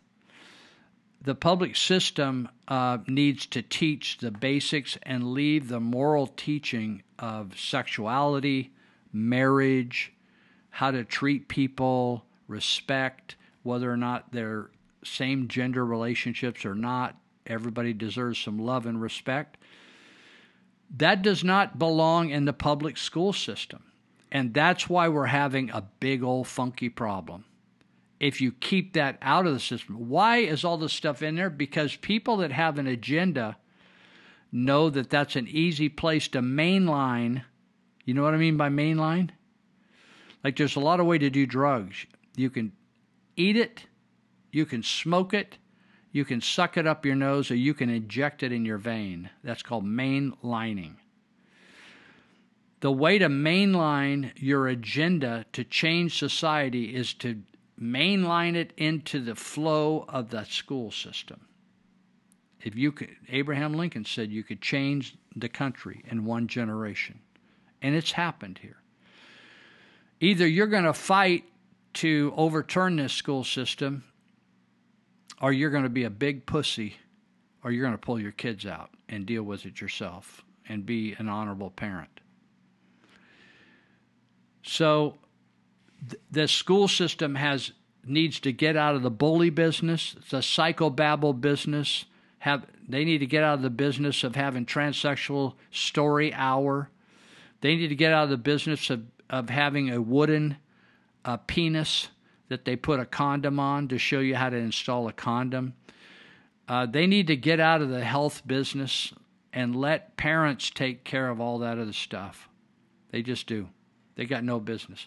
The government of the United States of America needs to get out of the welfare business. There's no place in the con- con- Constitution to talk about the government of the United States to be involved in education of our children or in the care giving people money like welfare. There's no place for that. It's ridiculous. It's it's uh, what it's being used for is to get people elected to office, political foo for all. But the government has destroyed our education. The government has destroyed the the uh, integrity and the dignity of work, integrity of people and the dignity of work, where they're just satisfied with with a cheap meal. So, uh, so a lot of people are panicking right now. Medical people, there's meetings all over town right now. Medical people, they're considering walkouts. And you know what the state is saying? That if you leave a medical place and you do not get the vaccine, you cannot start your own practice unless you take. In other words, you're going to take this vaccine or you're not going to practice medicine. So what it's going to force is that you know there's some states that have they don't have many doctors in the state. So per per 1,000, for instance, they compare this doctors in a state compare a state A to state B to state C on how many doctors per thousand patients. And doctors are going to be moving out of California. They just don't need to live here because they can move and they can practice their medicine in any state of the union without taking a lot of tests. That's just the way it is. Now, if you're needing to fight the vaccine or fight the masks, you can. I've, I've talked to two or three people today. You can contact Peggy Hall. The website is thehealthyamerican.org. All one word, thehealthyamerican.org. They, she and her husband, her husband happens to be a pastor. She was a college level or U- University of California level uh, professor for 30 years. She's a very bright woman. Husband's delightful guy. They are helping families get exemptions or workers get exemptions. And I think there a guy came to my door tonight, talked to me some, a friend, and he was selling he he either said they're twenty nine or thirty nine dollars to have them do all the paperwork for you and just get it to you. So if you go to the Healthy American, that the web the face the website, the Healthy American website, is loaded with great information, a lot of free information, videos of her lecturing about all kinds of topic, masks, all the stuff. And uh, so then there's probably a way to contact them where you could put in your application, like who you are, your age, your your address, your social security, all that stuff. Then send him the money. The Healthy American, okay? So KrisAnne Hall is another one. I'm going to give you KrisAnne, K R I S A N N E, Hall, H A L L dot com. KrisAnne Hall, one word. She's a constitutional attorney. She may have things on her website as well. The last time I looked at the website about 10 days ago, she had a downloadable, or you could print it off, which was your rights to reject people at your door that want to inoculate you. And if they don't re- if they don't leave immediately, you can serve them and arrest them on your property for trespassing. Very simple. Uh, so krisannehall.com, thehealthyamerican.org. Okay? So there's a couple places where you can get uh, information and help. So, um, all right. I wanted to mention this that the Chinese, the communists, they have no concern for their own people. And they will incarcerate you without trial. And same in Vietnam.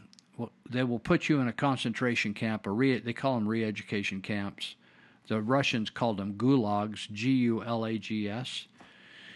Gulags, concentration camps, re education camps. The Vietnamese called it a re education camp uh, after the, the Americans left in 1975, left, left Saigon.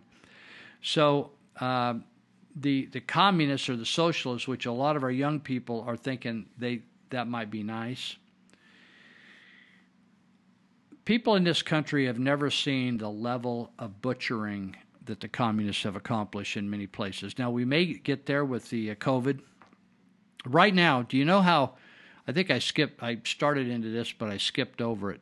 You know how when they had the dashboard on the Facebook sites and they told so many deaths, so many this, so many that, every single day they would post that, right? They were lying on that. They were lying because they were given the PCR test, which is faulty. So they were call, calling people that they tested positive, just like in this app from Marysville Joint. That test could be totally faulty. And so uh, uh, let's see. So, what essentially what the government did through the health officers and the state health in California, I can just speak for California, is they fraudulently jimmied the numbers. They massaged the numbers to look like it was a worse epidemic or that it was even an epidemic. I don't even think it was an epidemic. Uh, so they monkeyed around with the figures. Now, what do you think they're doing?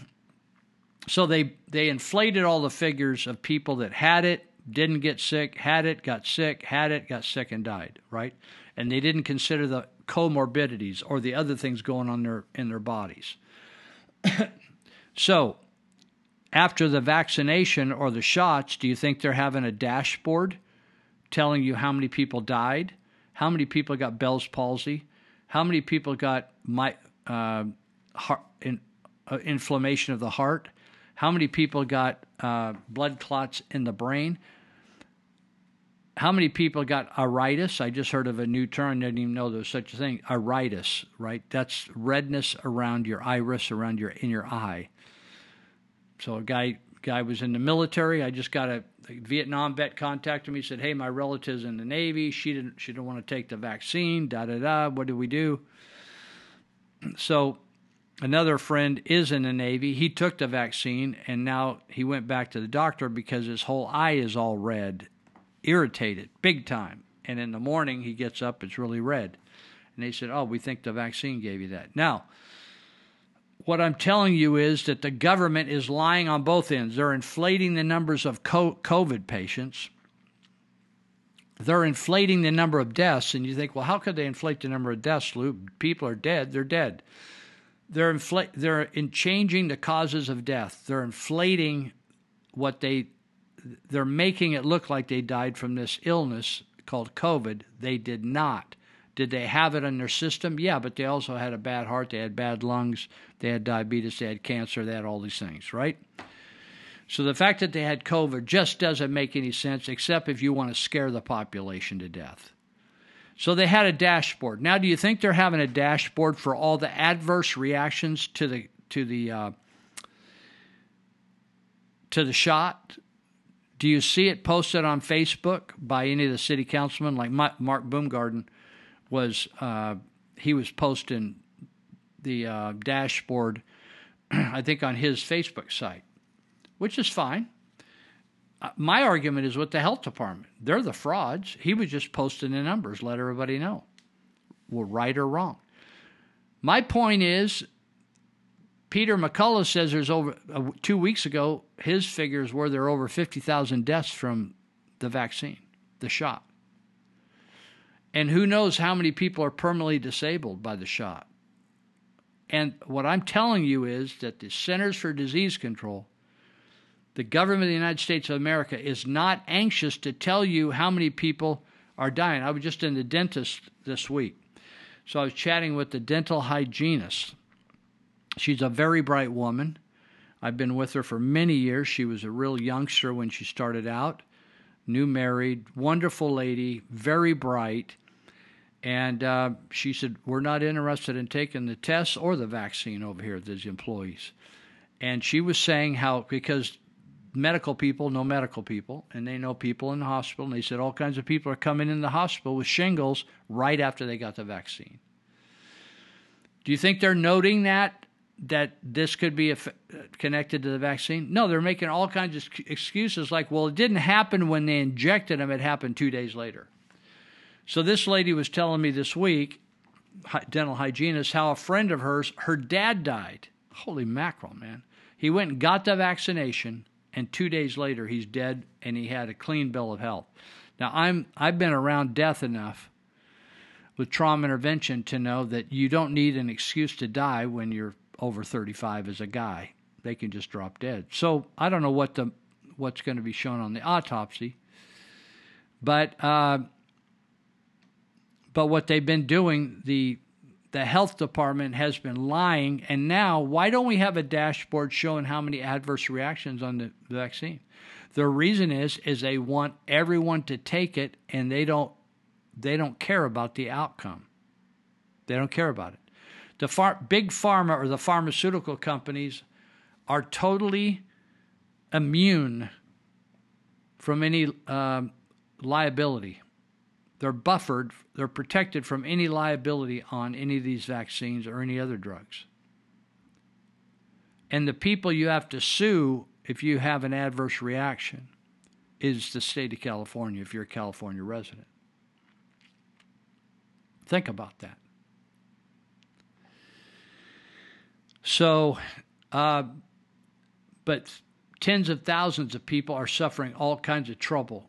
Now, things like shingles are already in your system. That's a herpes virus, and it usually it lays just it just is in your system until you get stressed or you you don't get plenty of meals or plenty of sleep. You get stressed, and and the herpes gets lathered up, and it bursts out with shingles. That's being caused by this mRNA messing with your immune system, and the immune system is overactive, flaring up. You have a cytokine storm, and then you get really sick.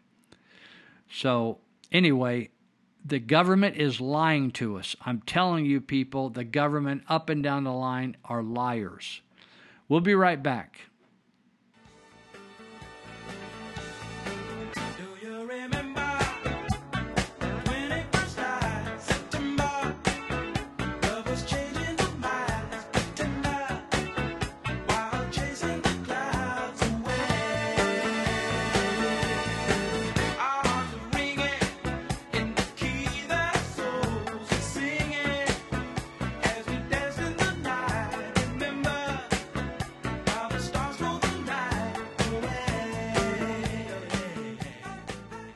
Biden's infrastructure bill is winding its way through the Senate. A lot going on. You may have missed this, but you should know it is moving without meaningful Republican opposition.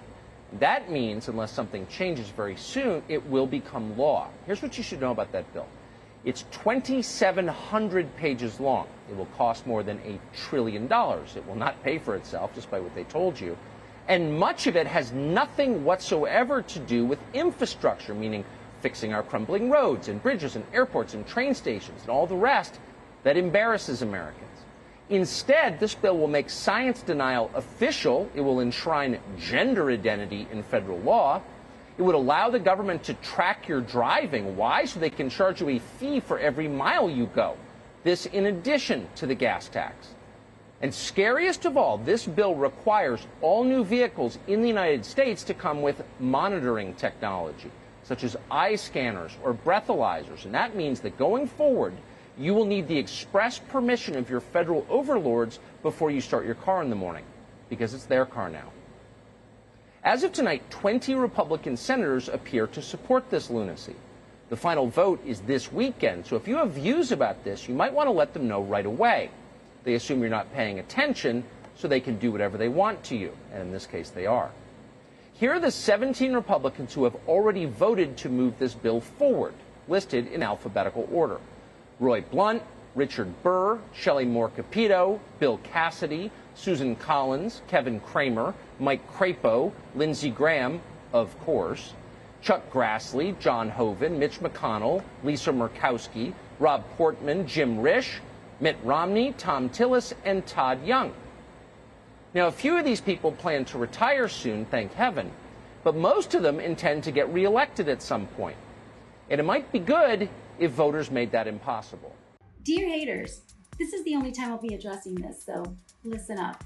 For all of you who wasted time sending me hate mail and hate tweets and hate comments on my posts, I don't care. You call me transphobic? Mm, I'm not afraid of you. In fact, I don't know anybody who is. I know people who are disgusted by you, and I know people who think you're pathetic. And I even know people who feel genuinely sorry for you, like me. But pity isn't fear. I wish you no harm. All I said in my video was to stay in your lane because that's where you belong. You impose yourselves on the gay and lesbian community even though you said that being trans has nothing to do with being gay. You said that. Even though gay men and lesbian women are perfectly comfortable in the bodies that they were born in. You pressured them to take on your cause, and they did because they didn't want to deal with you and they didn't want to hear it. And that's fine, that's their choice. But women don't have to. We don't have to let you into our bathrooms or our changing rooms or our sports teams. We don't have to put up with your gaslighting or normalize your disorder to our kids. Because the facts are that you're not women. You've never been women and you'll never be women. You're men. That's not bigotry, that's biology, and these are just the facts. But correct me if I'm wrong. Present the proof if you have it so that we can all see. Because your ad hominems and your personal insults will only show that you have no logical argument to make. So instead of wasting your time and your energy on somebody like me who just doesn't care and attempting to combat facts with nonsense, why don't you use that time and energy to work on yourselves? If you did, you might not be in the situation that you're in now. Peace. Uh, excuse me? I don't like to think for myself. And I'm offended you would just assume that I do. Did you injure yourself? No, I just like to use crutches so I don't have to rely on myself to do my own walking. It helps my legs get weaker. Censorship protects you from misinformation. Why wouldn't you trust the people taking away your right to free speech? Excuse me, I need to go to the bathroom. Ah! Ah! Dude, without censorship, someone might send me medical information that could help me make an informed, consensual decision. I don't think Bill Cosby would like that. Trusting your own discernment about information in front of you should be illegal. If we were meant to use our own brains, then God wouldn't have given us censorship. Without censorship, it's like we'd have to be independent, functional adults. Hi, Mom. What should I eat for dinner tonight? Oh, you want freedom? Even if that means people are gonna die? Misinformation is the leading cause of death worldwide. I don't believe in considering different opinions. I'm not an extremist. I do believe 100% of the mainstream narrative. It's basically the word of God because it comes from CNN. Except I don't think they're wanting us to believe in God anymore for some reason. Prison's probably the safest place you can be. I wish I was there. They're censoring our social media, soon our texts. I'll tell you, I wish they were censoring this conversation too. Can I have a snack? I got a letter from my insurance company in the mail, and it hasn't been censored yet. Could you read it first to make sure there's nothing in it that'll hurt me? Do you think it'd be scarier to be attacked by a bear, a shark, or misinformation? I'm done. Could someone please come and wipe my butt? Okay, now pull up your pants, buddy. But you you mean like do it all by myself? Okay, now let's go ahead and wash those hands. Should I put a life jacket on first? I don't want to be informed. Being informed is rooted in systemic racism. My grandfather died when he was 89 years old.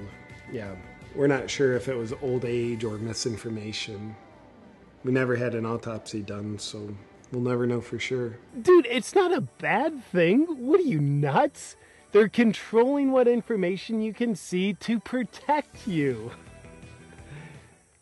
So, anyway, yeah, when I was a kid, he would beat me and the rest of my family as a way of protecting us. Well, I'll tell you, the one thing the Nazis did right was censor their citizens. Wouldn't we be safer if we, like, didn't have any rights?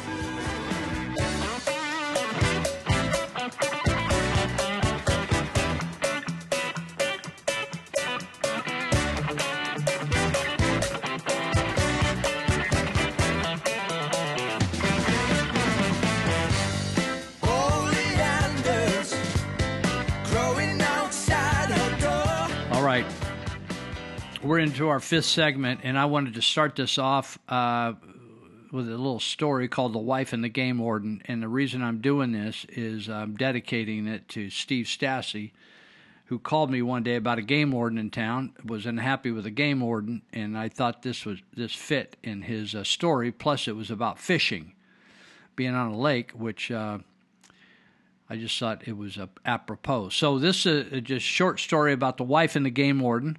So it says one morning, a husband returned to the cabin, uh, and uh, several after several hours of fishing, and he decided to take a nap.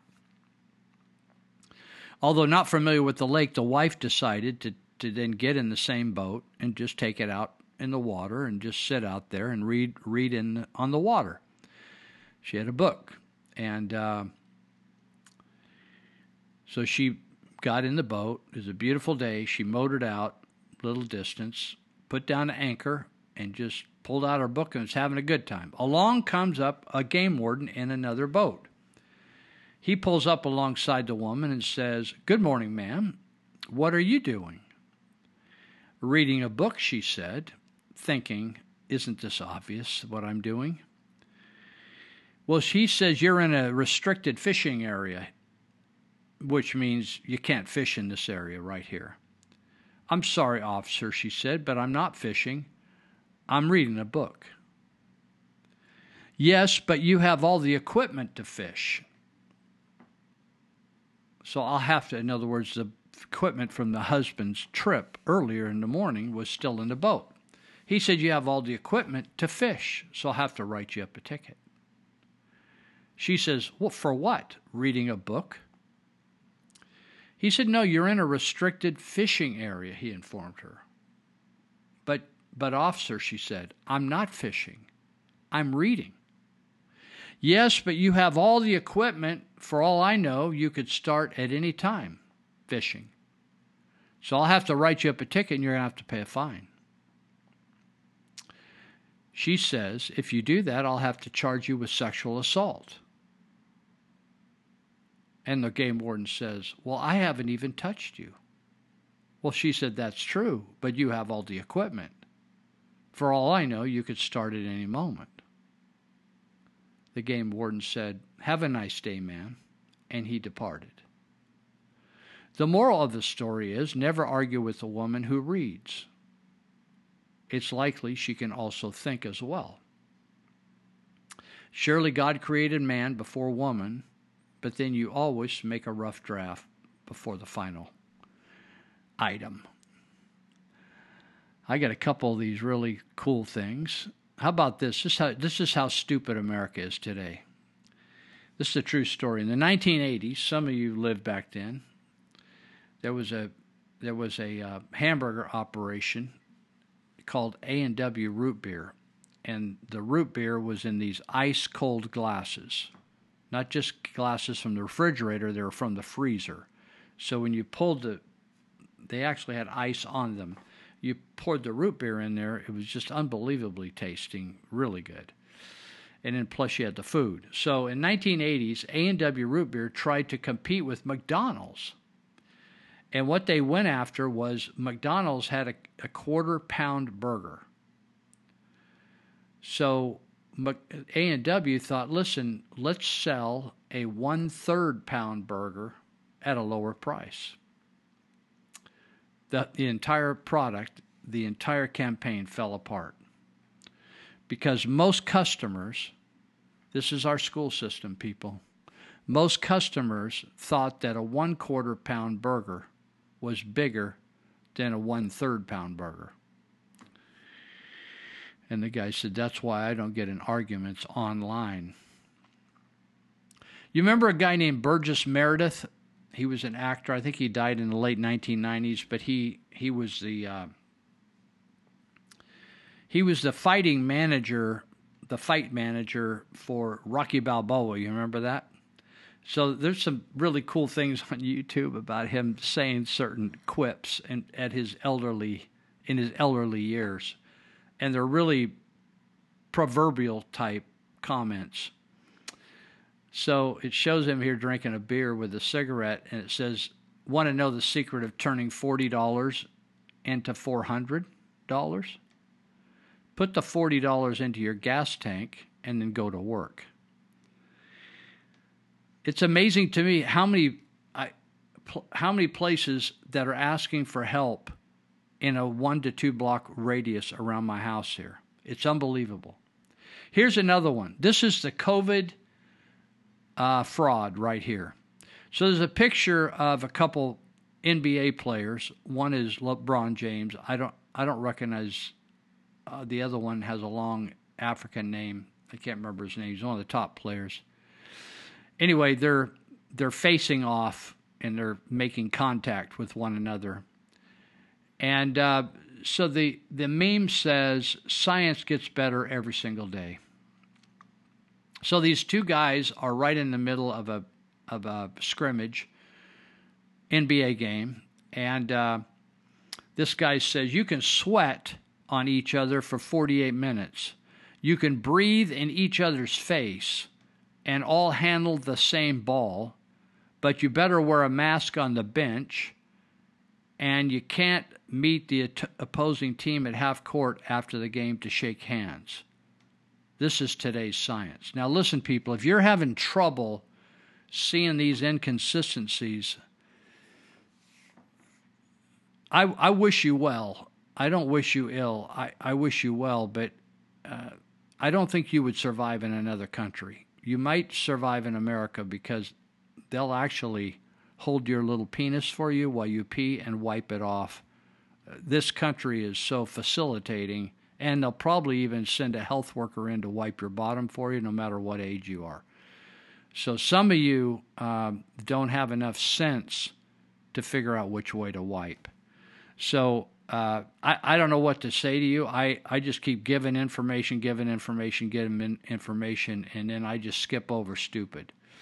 Now, AOC, who is representing, I think she represents the area around Queens, New York. This is amazing.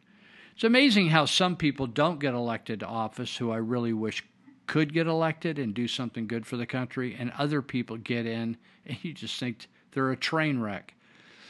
This is a lady who has never had a child, never been married, never run a business, never run a home, never managed people, never had a professional job. She was a bartender, I think. Nothing wrong with being a bartender. There's pastors who pastor the Christian folks, and then there's bartenders, they pastor the rest of them. Nothing wrong with being a bartender. Uh, This says she never had a professional job. Never served on a local committee, no real life experience, but at 29 years of age, she wants to tell us what the government needs to do with our economy. Now, that's what's scary when you don't pay attention and vote right.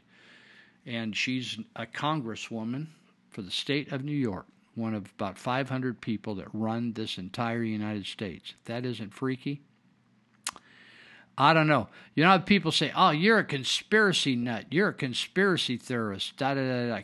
You ever heard that? On and on and on it goes. You're a conspiracy theorist. You're this. You're that. So this other meme says, "I love this." It's just a picture of water, a big drop of water hitting other water, like a like on a pond, and splashing up. You know, those slow motion pictures. It says Noah, this is the Bible Noah, was a conspiracy theorist. Remember, he started building, they hadn't even seen rain, he started building the ark. Maybe you don't know enough about the story to get it. Noah was a conspiracy theorist, then it started to rain. I was telling my friends the other the other day, I said it's not a theory anymore when it's actually happening to people a lot of people I've been in, doing church for about 40 years so people say is this the mark of the beast where you can't buy and sell you can't go to a grocery store you can't go to a ball game you can't do this you can't do that you can't go to school unless you're vaccinated right can't go in the military on and on and on it goes is this is this the end times they say is this the end times let, let me let me read this. This this was shocking. I, this just came to me. Uh, here it is. I, I I don't know whether this is accurate. I'm just going to tell you what this is. This is amazing to me.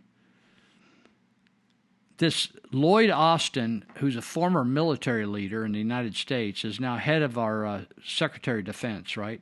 He said, "I'm not a physician. I'm the Secretary of Defense for Joseph R. Biden, and I follow orders."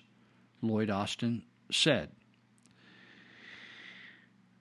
And then General Berger responded, responds, B E R G E R, Berger. In case you haven't heard, Biden's not in charge of the military, and neither are you, he said. This is incredible. You can sell whatever lies you want to the media. You sold your soul, Lloyd. That's Lloyd Austin. He calls him by his first name. You sold your soul, Lloyd, and I hope you can live with that, said General Berger. General Berger then said he had the support of the other Joint Chiefs of Staff and would implore them to ignore unlawful orders coming from the illegitimate administration. Then he says this quote, if a soldier wants the vaccination, fine. If not, he's he's not rolling up his sleeve. If you try to forcibly vaccinate even one of my Marines, you better come armed, General Berger said, and hung up the phone. There are there's a resistance building, folks. I don't know how it, how many people it's going to save. It's it's there's crazy stuff going all over the country, and um, one thing it says the city where the Statue of Liberty stands, which is New York City, right? It stands in the harbor. The city where the Statue of Liberty stands is now requiring papers to enter a hamburger, eat a hamburger in public. So you have to have permission to eat a hamburger in public in New York City. It's just unbelievable some of the things are going on, people, all over the country. Some places are super restrictive. Some people get, are getting fined for not wearing masks. All these crazy mandates that the government's not forcing. The government's just stating what it wants, and businesses are carrying it out. I'm telling you, if I had a business today and the government told me to tell my tell to get my people vaccinated, I'd tell them to go screw themselves. Are you kidding me? But you know why Ampla Health and Peachtree Health and all these health departments cave? Because they're getting $200 per visit for poor people. Poor person comes and no insurance or hardly any insurance. And these companies like Ampla and Peachtree whine about we well we can't pay our costs because you know you only allow us to charge that poor person so much money and right the insurance doesn't cover it. The federal government gives these clinics that take care of poor people $200 per visit. So then right? You have now become a prostitute, a health care prostitute.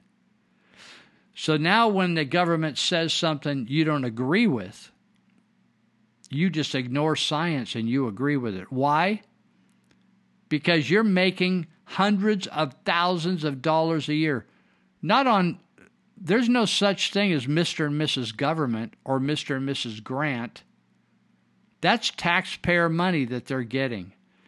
So you bet they're they're they'll lie, they'll cheat, they'll steal your wallet when you take off your pants to have them check you. They'll take you down.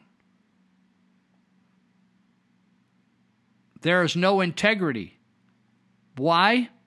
Because the federal government is make when you drive by Ampla Health, you just say thank you, Uncle Sam. When you drive by Peachtree, you just say, Thank you, Uncle Sam, because the taxpayers are picking up the tab on those businesses. So when the government says, they're just like a government department. And it's the same way with Amazon.com. Why all those big box stores stayed open? It's because they're they are policy prostitutes for the government. Government said you will do what we tell you, and they said yes as long as we get all your business unless we corner all the business. They said, no problem. We will shut down all the other businesses and you will be the only ones open. Therefore, here's what you'll do you're going to tell people to put a diaper on their face to humiliate them and to humble them. It's like putting a halter on a wild horse, a bridle or whatever you call it on a wild horse. You put a diaper on them, right? You make them stand on an X. You break their will so you'll be part of the breaking of the will of human beings that were created by God to be free, or you will not stay open and you can be closed, and we will take your business from you. That's exactly what's going on all over this country. People are having the our very government where they will hire, they will arrest people for extorting money from other people. The federal and state government is extorting money from people. That's just what's happening. I want to mention. Uh, I want to mention a, a cool business that uh, a guy that I know just started. He moved to the area. He's he's one of the most talented guys I know, and I had him do some uh, steel work, metal work for me out at Church of Glad Tidings. his name's Will Fanning and his partner's Josh James, and they opened a business out on Stewart Road at 1469 Stewart Road in Yuba City. They got a beautiful warehouse out there. It's all brand new, all cleaned up, really sharp. And they work. Uh, they do metal.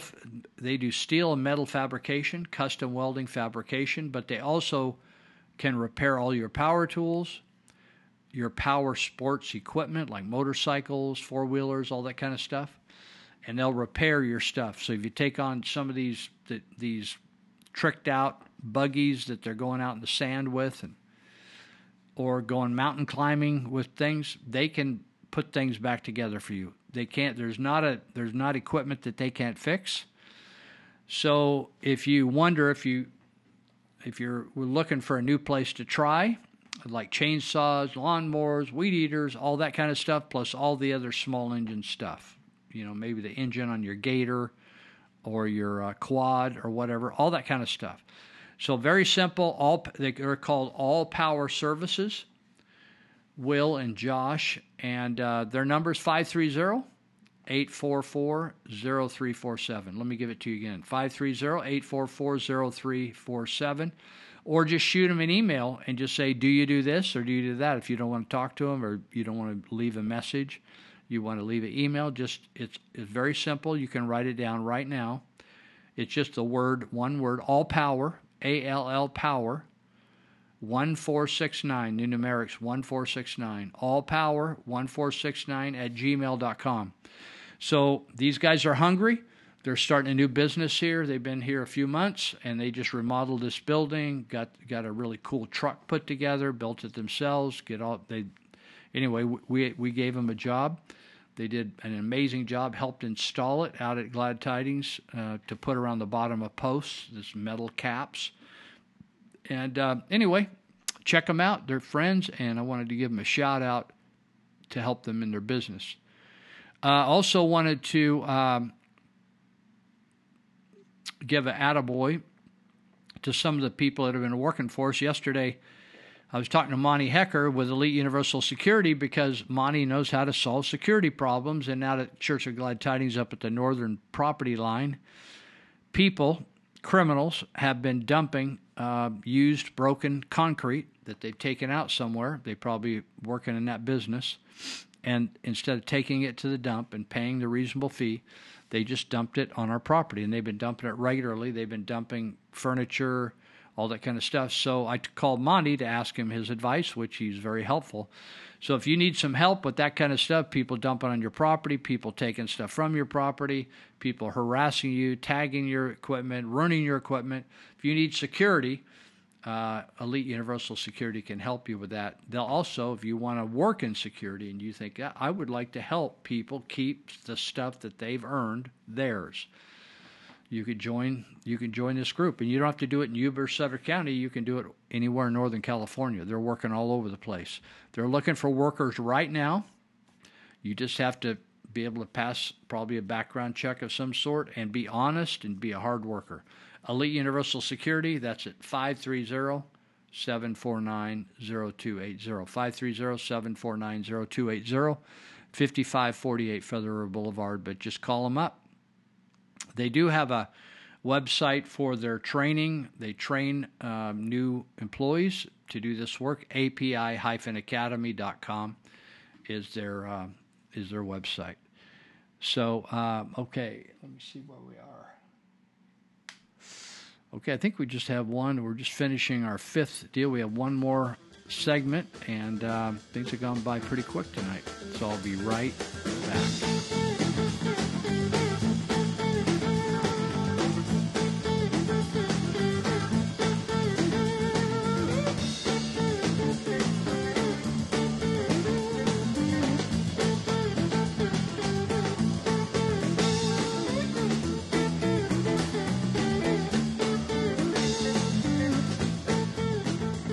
A-level results day, and I think the last thing any young person needs is another aged adult giving them advice or telling them not to worry or it will all be all right no matter what happens or Jeremy Clarkson telling you how much cash he's got.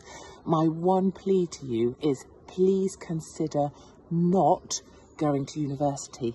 Some parents might still think it's some kind of sign of achievement, but when 80% of people are getting A or A stars because of grade inflation, you know, I think what employers want is for you to differentiate yourself. And if everybody's got a 2 1 from a former polytechnic, how are you differentiating yourself? Please, please, please have one conversation with a plumber a plasterer, someone who works for themselves, someone who did go to university but now can see it's a load of old tosh. Please don't give £50,000 of your money to professors and other people who can't be asked to show up to lectures. Please don't go to university when there's no proper Freshers Week and you can't party naked on top of other people's faces. I just can't see the fun in that. Anyway, you do you, have a bloody marvellous day, but please, please, please really think about not going to university and doing absolutely anything else instead. I promise you, employers in the future will value that bit of individuality a lot more. skeptical American public about taking the vaccine, and they should be. We can't trust the president uh, and take his word and take a vaccine that might cause harm to us. if and when the vaccine comes. And it's not likely to go through all the tests that needs to be and the trials that are needed to be done. Let's just say there's a vaccine that is approved and even distributed before the election. Would you get it? Well, I think that's going to be an issue for all of us. When we finally do, God willing, get a vaccine, who's going to take the shot? Who's going to take the shot? We will need to have access to the vaccine results so we can make our independent assessment to make sure that Donald Trump's uh, fingerprints are not on it. You can be the first one to say, put me, sign me up. They now say it's okay. Is the vaccine safe? Uh, frankly, I'm not going to trust the federal government's opinion. And I wouldn't recommend to New Yorkers based on the federal government's opinion. And the question of whether it's real when it's there, that requires enormous transparency. Would you trust that vaccine? There's very little that we can trust that comes out of Donald Trump's mouth. We cannot take for granted this process will be free of political influence. I don't trust the president, and I don't trust the FDA. If Donald Trump can't give answers and the administration can't give answers to these three questions, the American people should not have confidence. You're going to say to the American people now, here's a vaccine, it was new, it was done quick. Imagine there's no bread. It's easy if you try. No tacos or hot sauce. Nothing cold or fried. Imagine all the people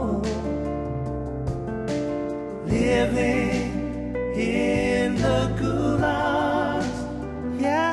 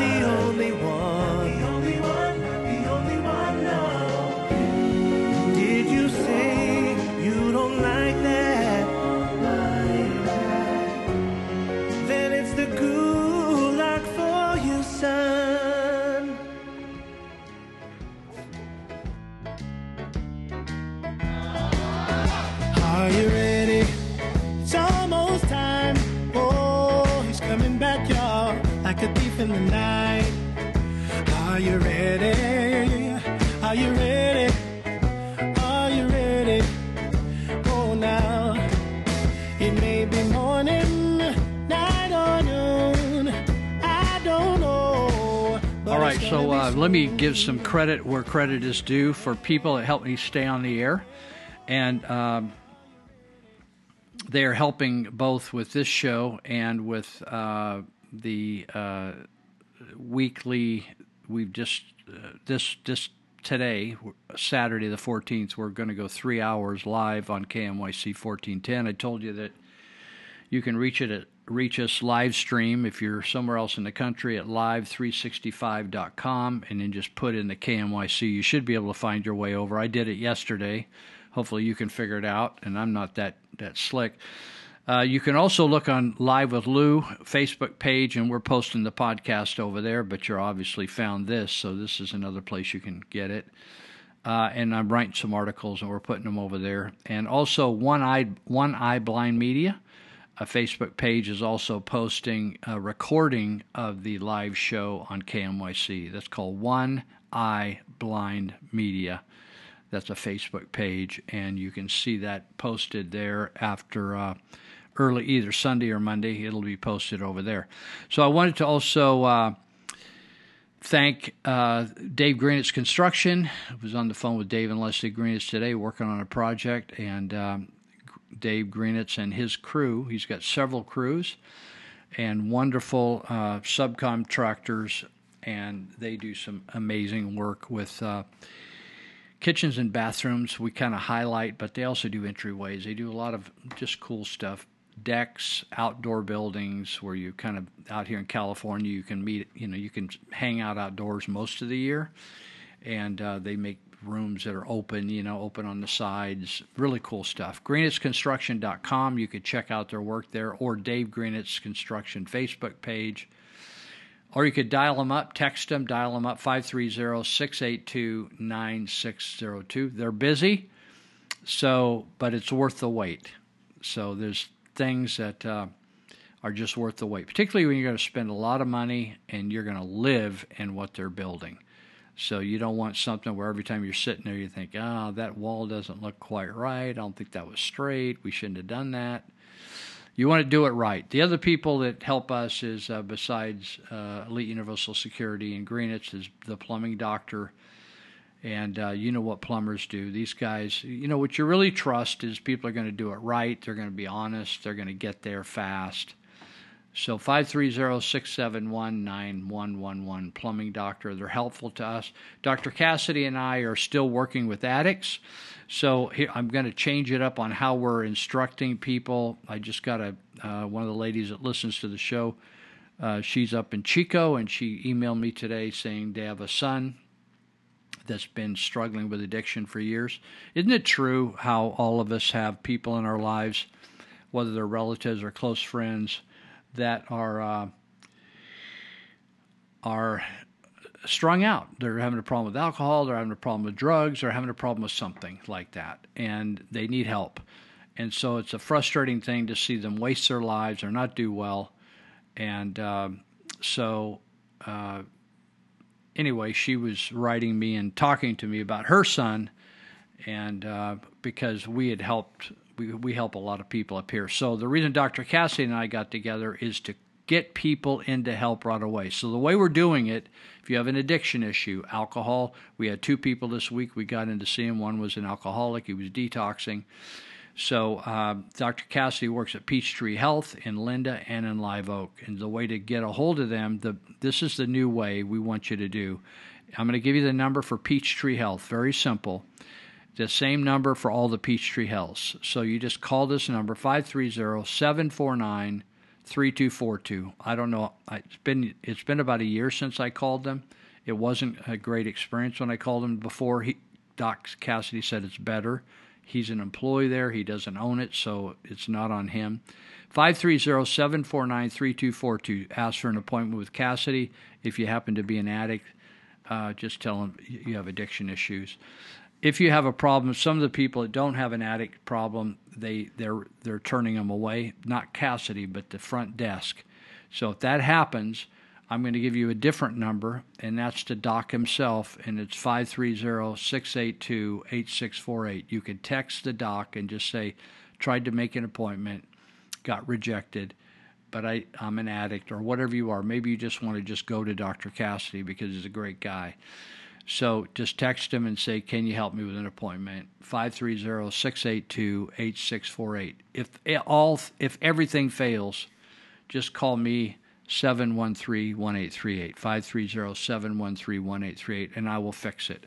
Okay? So Doc Cassidy and I are working to get addicts off the streets or out out of whatever predicament they're in in life.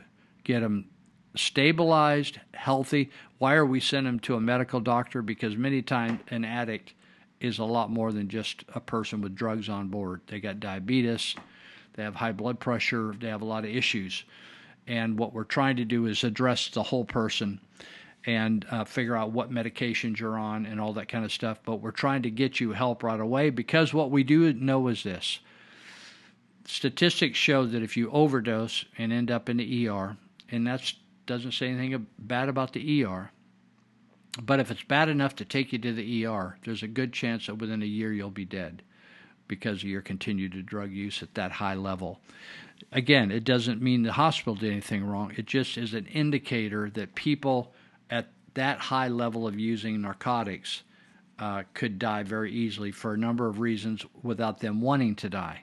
It just, if you get a little fentanyl, a drop of fentanyl, you know, just a little of the fentanyl powder could kill you. So, anyway, uh, Dr. Cassidy, again, Peachtree Health, try to make that appointment. If that fails, text Dr. Cassidy. If that fails, call me, Lou Benninger, and we will get you hooked up. And I worked on one, one or two this week, and we got them right in, boom. And because the guys were really sick, they needed help right away. They could not wait to go through a bunch of mumbo jumbo behavioral health, which is a very, it's an archaic uh, system that is designed for the employees. It's not designed for a sick addict. So they think, oh, well, our employee knows how to go through all this process and go get on Zoom and fill out all these sheets, and it's just baloney. It's just baloney, and they they need to change it. They wouldn't have so many people dying in the river bottoms if they actually had a good system. Uh, okay, let me just. I'm going to have to. Uh, seems to me. Oh, I had. Oh, I had somebody else that, that I needed to talk about. One more. So also, uh, some of you you know, everybody needs legal help. And uh, sometimes it's not criminal legal help. It's just uh, you need a will, or you, or there's a problem with your neighbor, or it's a civil problem, right? Or maybe it's divorce, or maybe it's a uh, child custody case, or something like that. So the cheaper way to go, and the better way to go, and the most efficient way to go and the less stressful way to go is to go with Nellie Garcia at North Valley Paralegal. Why? Because she works her rear off. She's very compassionate and she's not full of herself and uppity and she's not as expensive as an attorney and she will get you in and get you out. She'll handle it. So it's right in this right downtown or or right by the uh, 10th Street Bridge at 751 Sutter Street in Yuba City. And so, whether you're in Yuba County or Sutter County, you can reach her because she's kind of at the right along the, le- the levee there where the river is. It's very easy to get from either county coming over the 10th Street Bridge or the 5th Street. She's right in between. So you can call her at 530-751-9289, make an appointment, or you can just drop in, see if you can pull it off that way, Monday through Friday. 530-751-9289. She's even known to if you're working all day and you need to come in there right at the end of the day or before the, the day starts, she might be able to see, see you that way as well. So, uh, the other person that started helping us is Thrifty Rooter and Bill Artemico. And uh, so I just want to give a shout. I don't have a phone number for him, but you could g- Google it here in Yuba Sutter counties, Thrifty Rooter, and uh, they're also helping us to stay on the radio, stay on the Facebook page, stay on the podcast. So I want to ask you, and I kind of asked this already, but I want to ask you how bad does it, how many things wrong does it have, does a person have to do before you get rid of them? Can them from the job or, you know, all those kind of things. Sometimes it's just one thing, right? If it's egregious enough, it's terrible enough.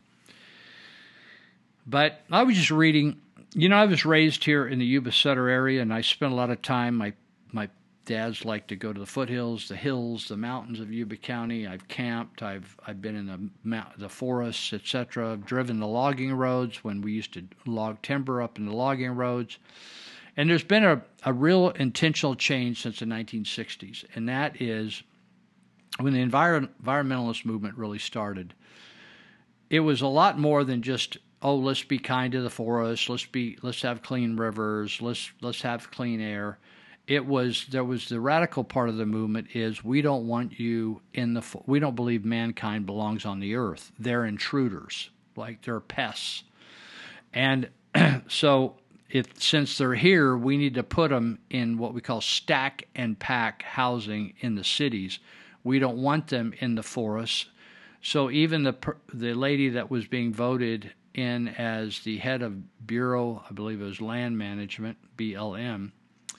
I don't know whether they appointed her or not, but she was a, a part of a radical environmentalist group that were partying and rejoicing over people's homes that were being burnt down by this, these uh, incredible incendiary forest fires. So when I grew up, we had a lot of logging trucks came through Marysville. In fact, we had a couple log mills or lumber mills here where they took the logs and milled them down and sent them out truckloads of lumber. But those have all closed. Why? Because the timber cutting has been stopped and the management of our forests has been stopped. Now, if you're down in the valley where there's lots of lots and there's large parcels of land where they're growing crops, and then right next to it there's houses, they have all kinds of rules for abatement. Abating, what they're talking about is abating or getting rid of the fuel that a fire could uh, flourish if it got started. So they keep the grass grow, cut really close, etc. And when you get in the foothills, they have even more complicated rules. And the whole idea is that that there's no way to stop every fire. In fact, most fires are started by nature, lightning. What you want to do is manage the forest just like we manage the valley here. So if a fire gets started, it does not run through the entire city and burn it down like the fire just burned down Greenville like a couple years ago, it burned down Paradise. I mean, burnt the whole city down. So, what they've done, the environmentalists have forced, and they've given lots of money, and uh, they've given money to the politicians, and they have voted in, voted in, leave the leave these uh, forests alone. So there's no th- thinning of the forest. Like, imagine if you had your own house and you never trimmed any shrub or, or mowed the grass. Uh, you didn't do anything. You just let it grow for years and uh, you didn't water it. Maybe you skipped watering it all summer during a drought. And then it becomes a real fire hazard and it becomes a hazard for bugs and, and vermin. And that's exactly what's happened in the forests of the state of California, what was a wonderful resource that even helped support schools uh, timber was harvested. They didn't do strip harvesting. They actually they they took out intermittent trees to thin it out, let the sun come in. Then they crushed the brush, cleaned up. So when you start a fire, when the when the weeds are just two feet, uh, two inches high, there's nothing to burn there. It burns for a minute and it burns out of itself. When you have 12 and 15 feet thick dead branches and leaves once a fire starts there, it gets so hot it will burn up everything. Now, the environmentalists want the forests to be natural. That means they'll all burn up someday, some week, years, and then it'll take 20 years to grow them back. That's what the environmentalists want. They don't want any kind of mankind in there.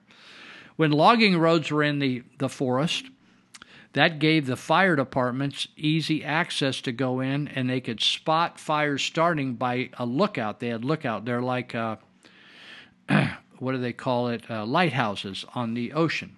So these lookouts did the opposite thing. They had people watching for trouble. They would spot smoke. They they had instruments that would tell them how many how many miles that was, where it was, the coordinates, and then they could send a fire truck down a logging road and they would get out there and knock that fire down before it even start doing much because they were trimming the trees, they were mucking out the brush. But once they f- forbid the logging trucks to go in there, the logging roads washed out. They just, you know, they just wore away. You got to maintain them. So they the the loggers weren't going in there anymore. The logging roads disappeared. So what the fire departments did of the state of California is they just let things burn. And people have told me that that are on the inside where they just told the big planes to stand down and not drop the retardant. They told the firefighters to just go out to the perimeter of the fire and let it just burn. And so, and I've talked to you for the last couple of weeks of how many hundred metric tons of carbon. If you're worried about carbon, I'm not, but if you are, there's no comparison with the amount of metric tons of carbon that's created by forest fires that could have been prevented compared to it's like another 50, 50 million cars on the highway of 40 50 million cars on the highway of California. It just the argument of the environmentalists is so ridiculous that uh, it just it doesn't make any sense at any point but nobody's willing to go and read about it and say this is stupid. This doesn't make any sense. So the reason i brought this up is that governor newsom on his first full day in office january 8, 2019 he stood before the cameras clad in jeans and sneakers and surrounded by emergency responders and de- declared a war on the wildfires but he lied about the whole thing he said everybody's had enough, uh, but he signed sweeping executive order overhauling the state's approach to wildfire prevention. And he blamed the whole thing on climate change instead of his predecessor, Jerry Brown, who started this whole thing. The state's response fundamentally said has to change. Did it change in the last two and a half years? It has not. In fact, either he intentionally lied or uh, he's just stupid. And he's saying that they did a lot more wildlife wildfire prevention than they did. An investigation by Cap Radio. I know these Cap Radio people; they're sharp. Uh, I've been interviewed by them myself. An investigation from Cap Radio found the governor has misrepresented his accomplishments and even disinvested in wildlife prevention. In other words, he took money away from wildlife prevention. The investigation found Newsom overstated by an astounding 690% the number of acres treated with fuel breaks and prescribed burns in the very forestry projects he said needed to be prioritized to protect the state's most vulnerable communities.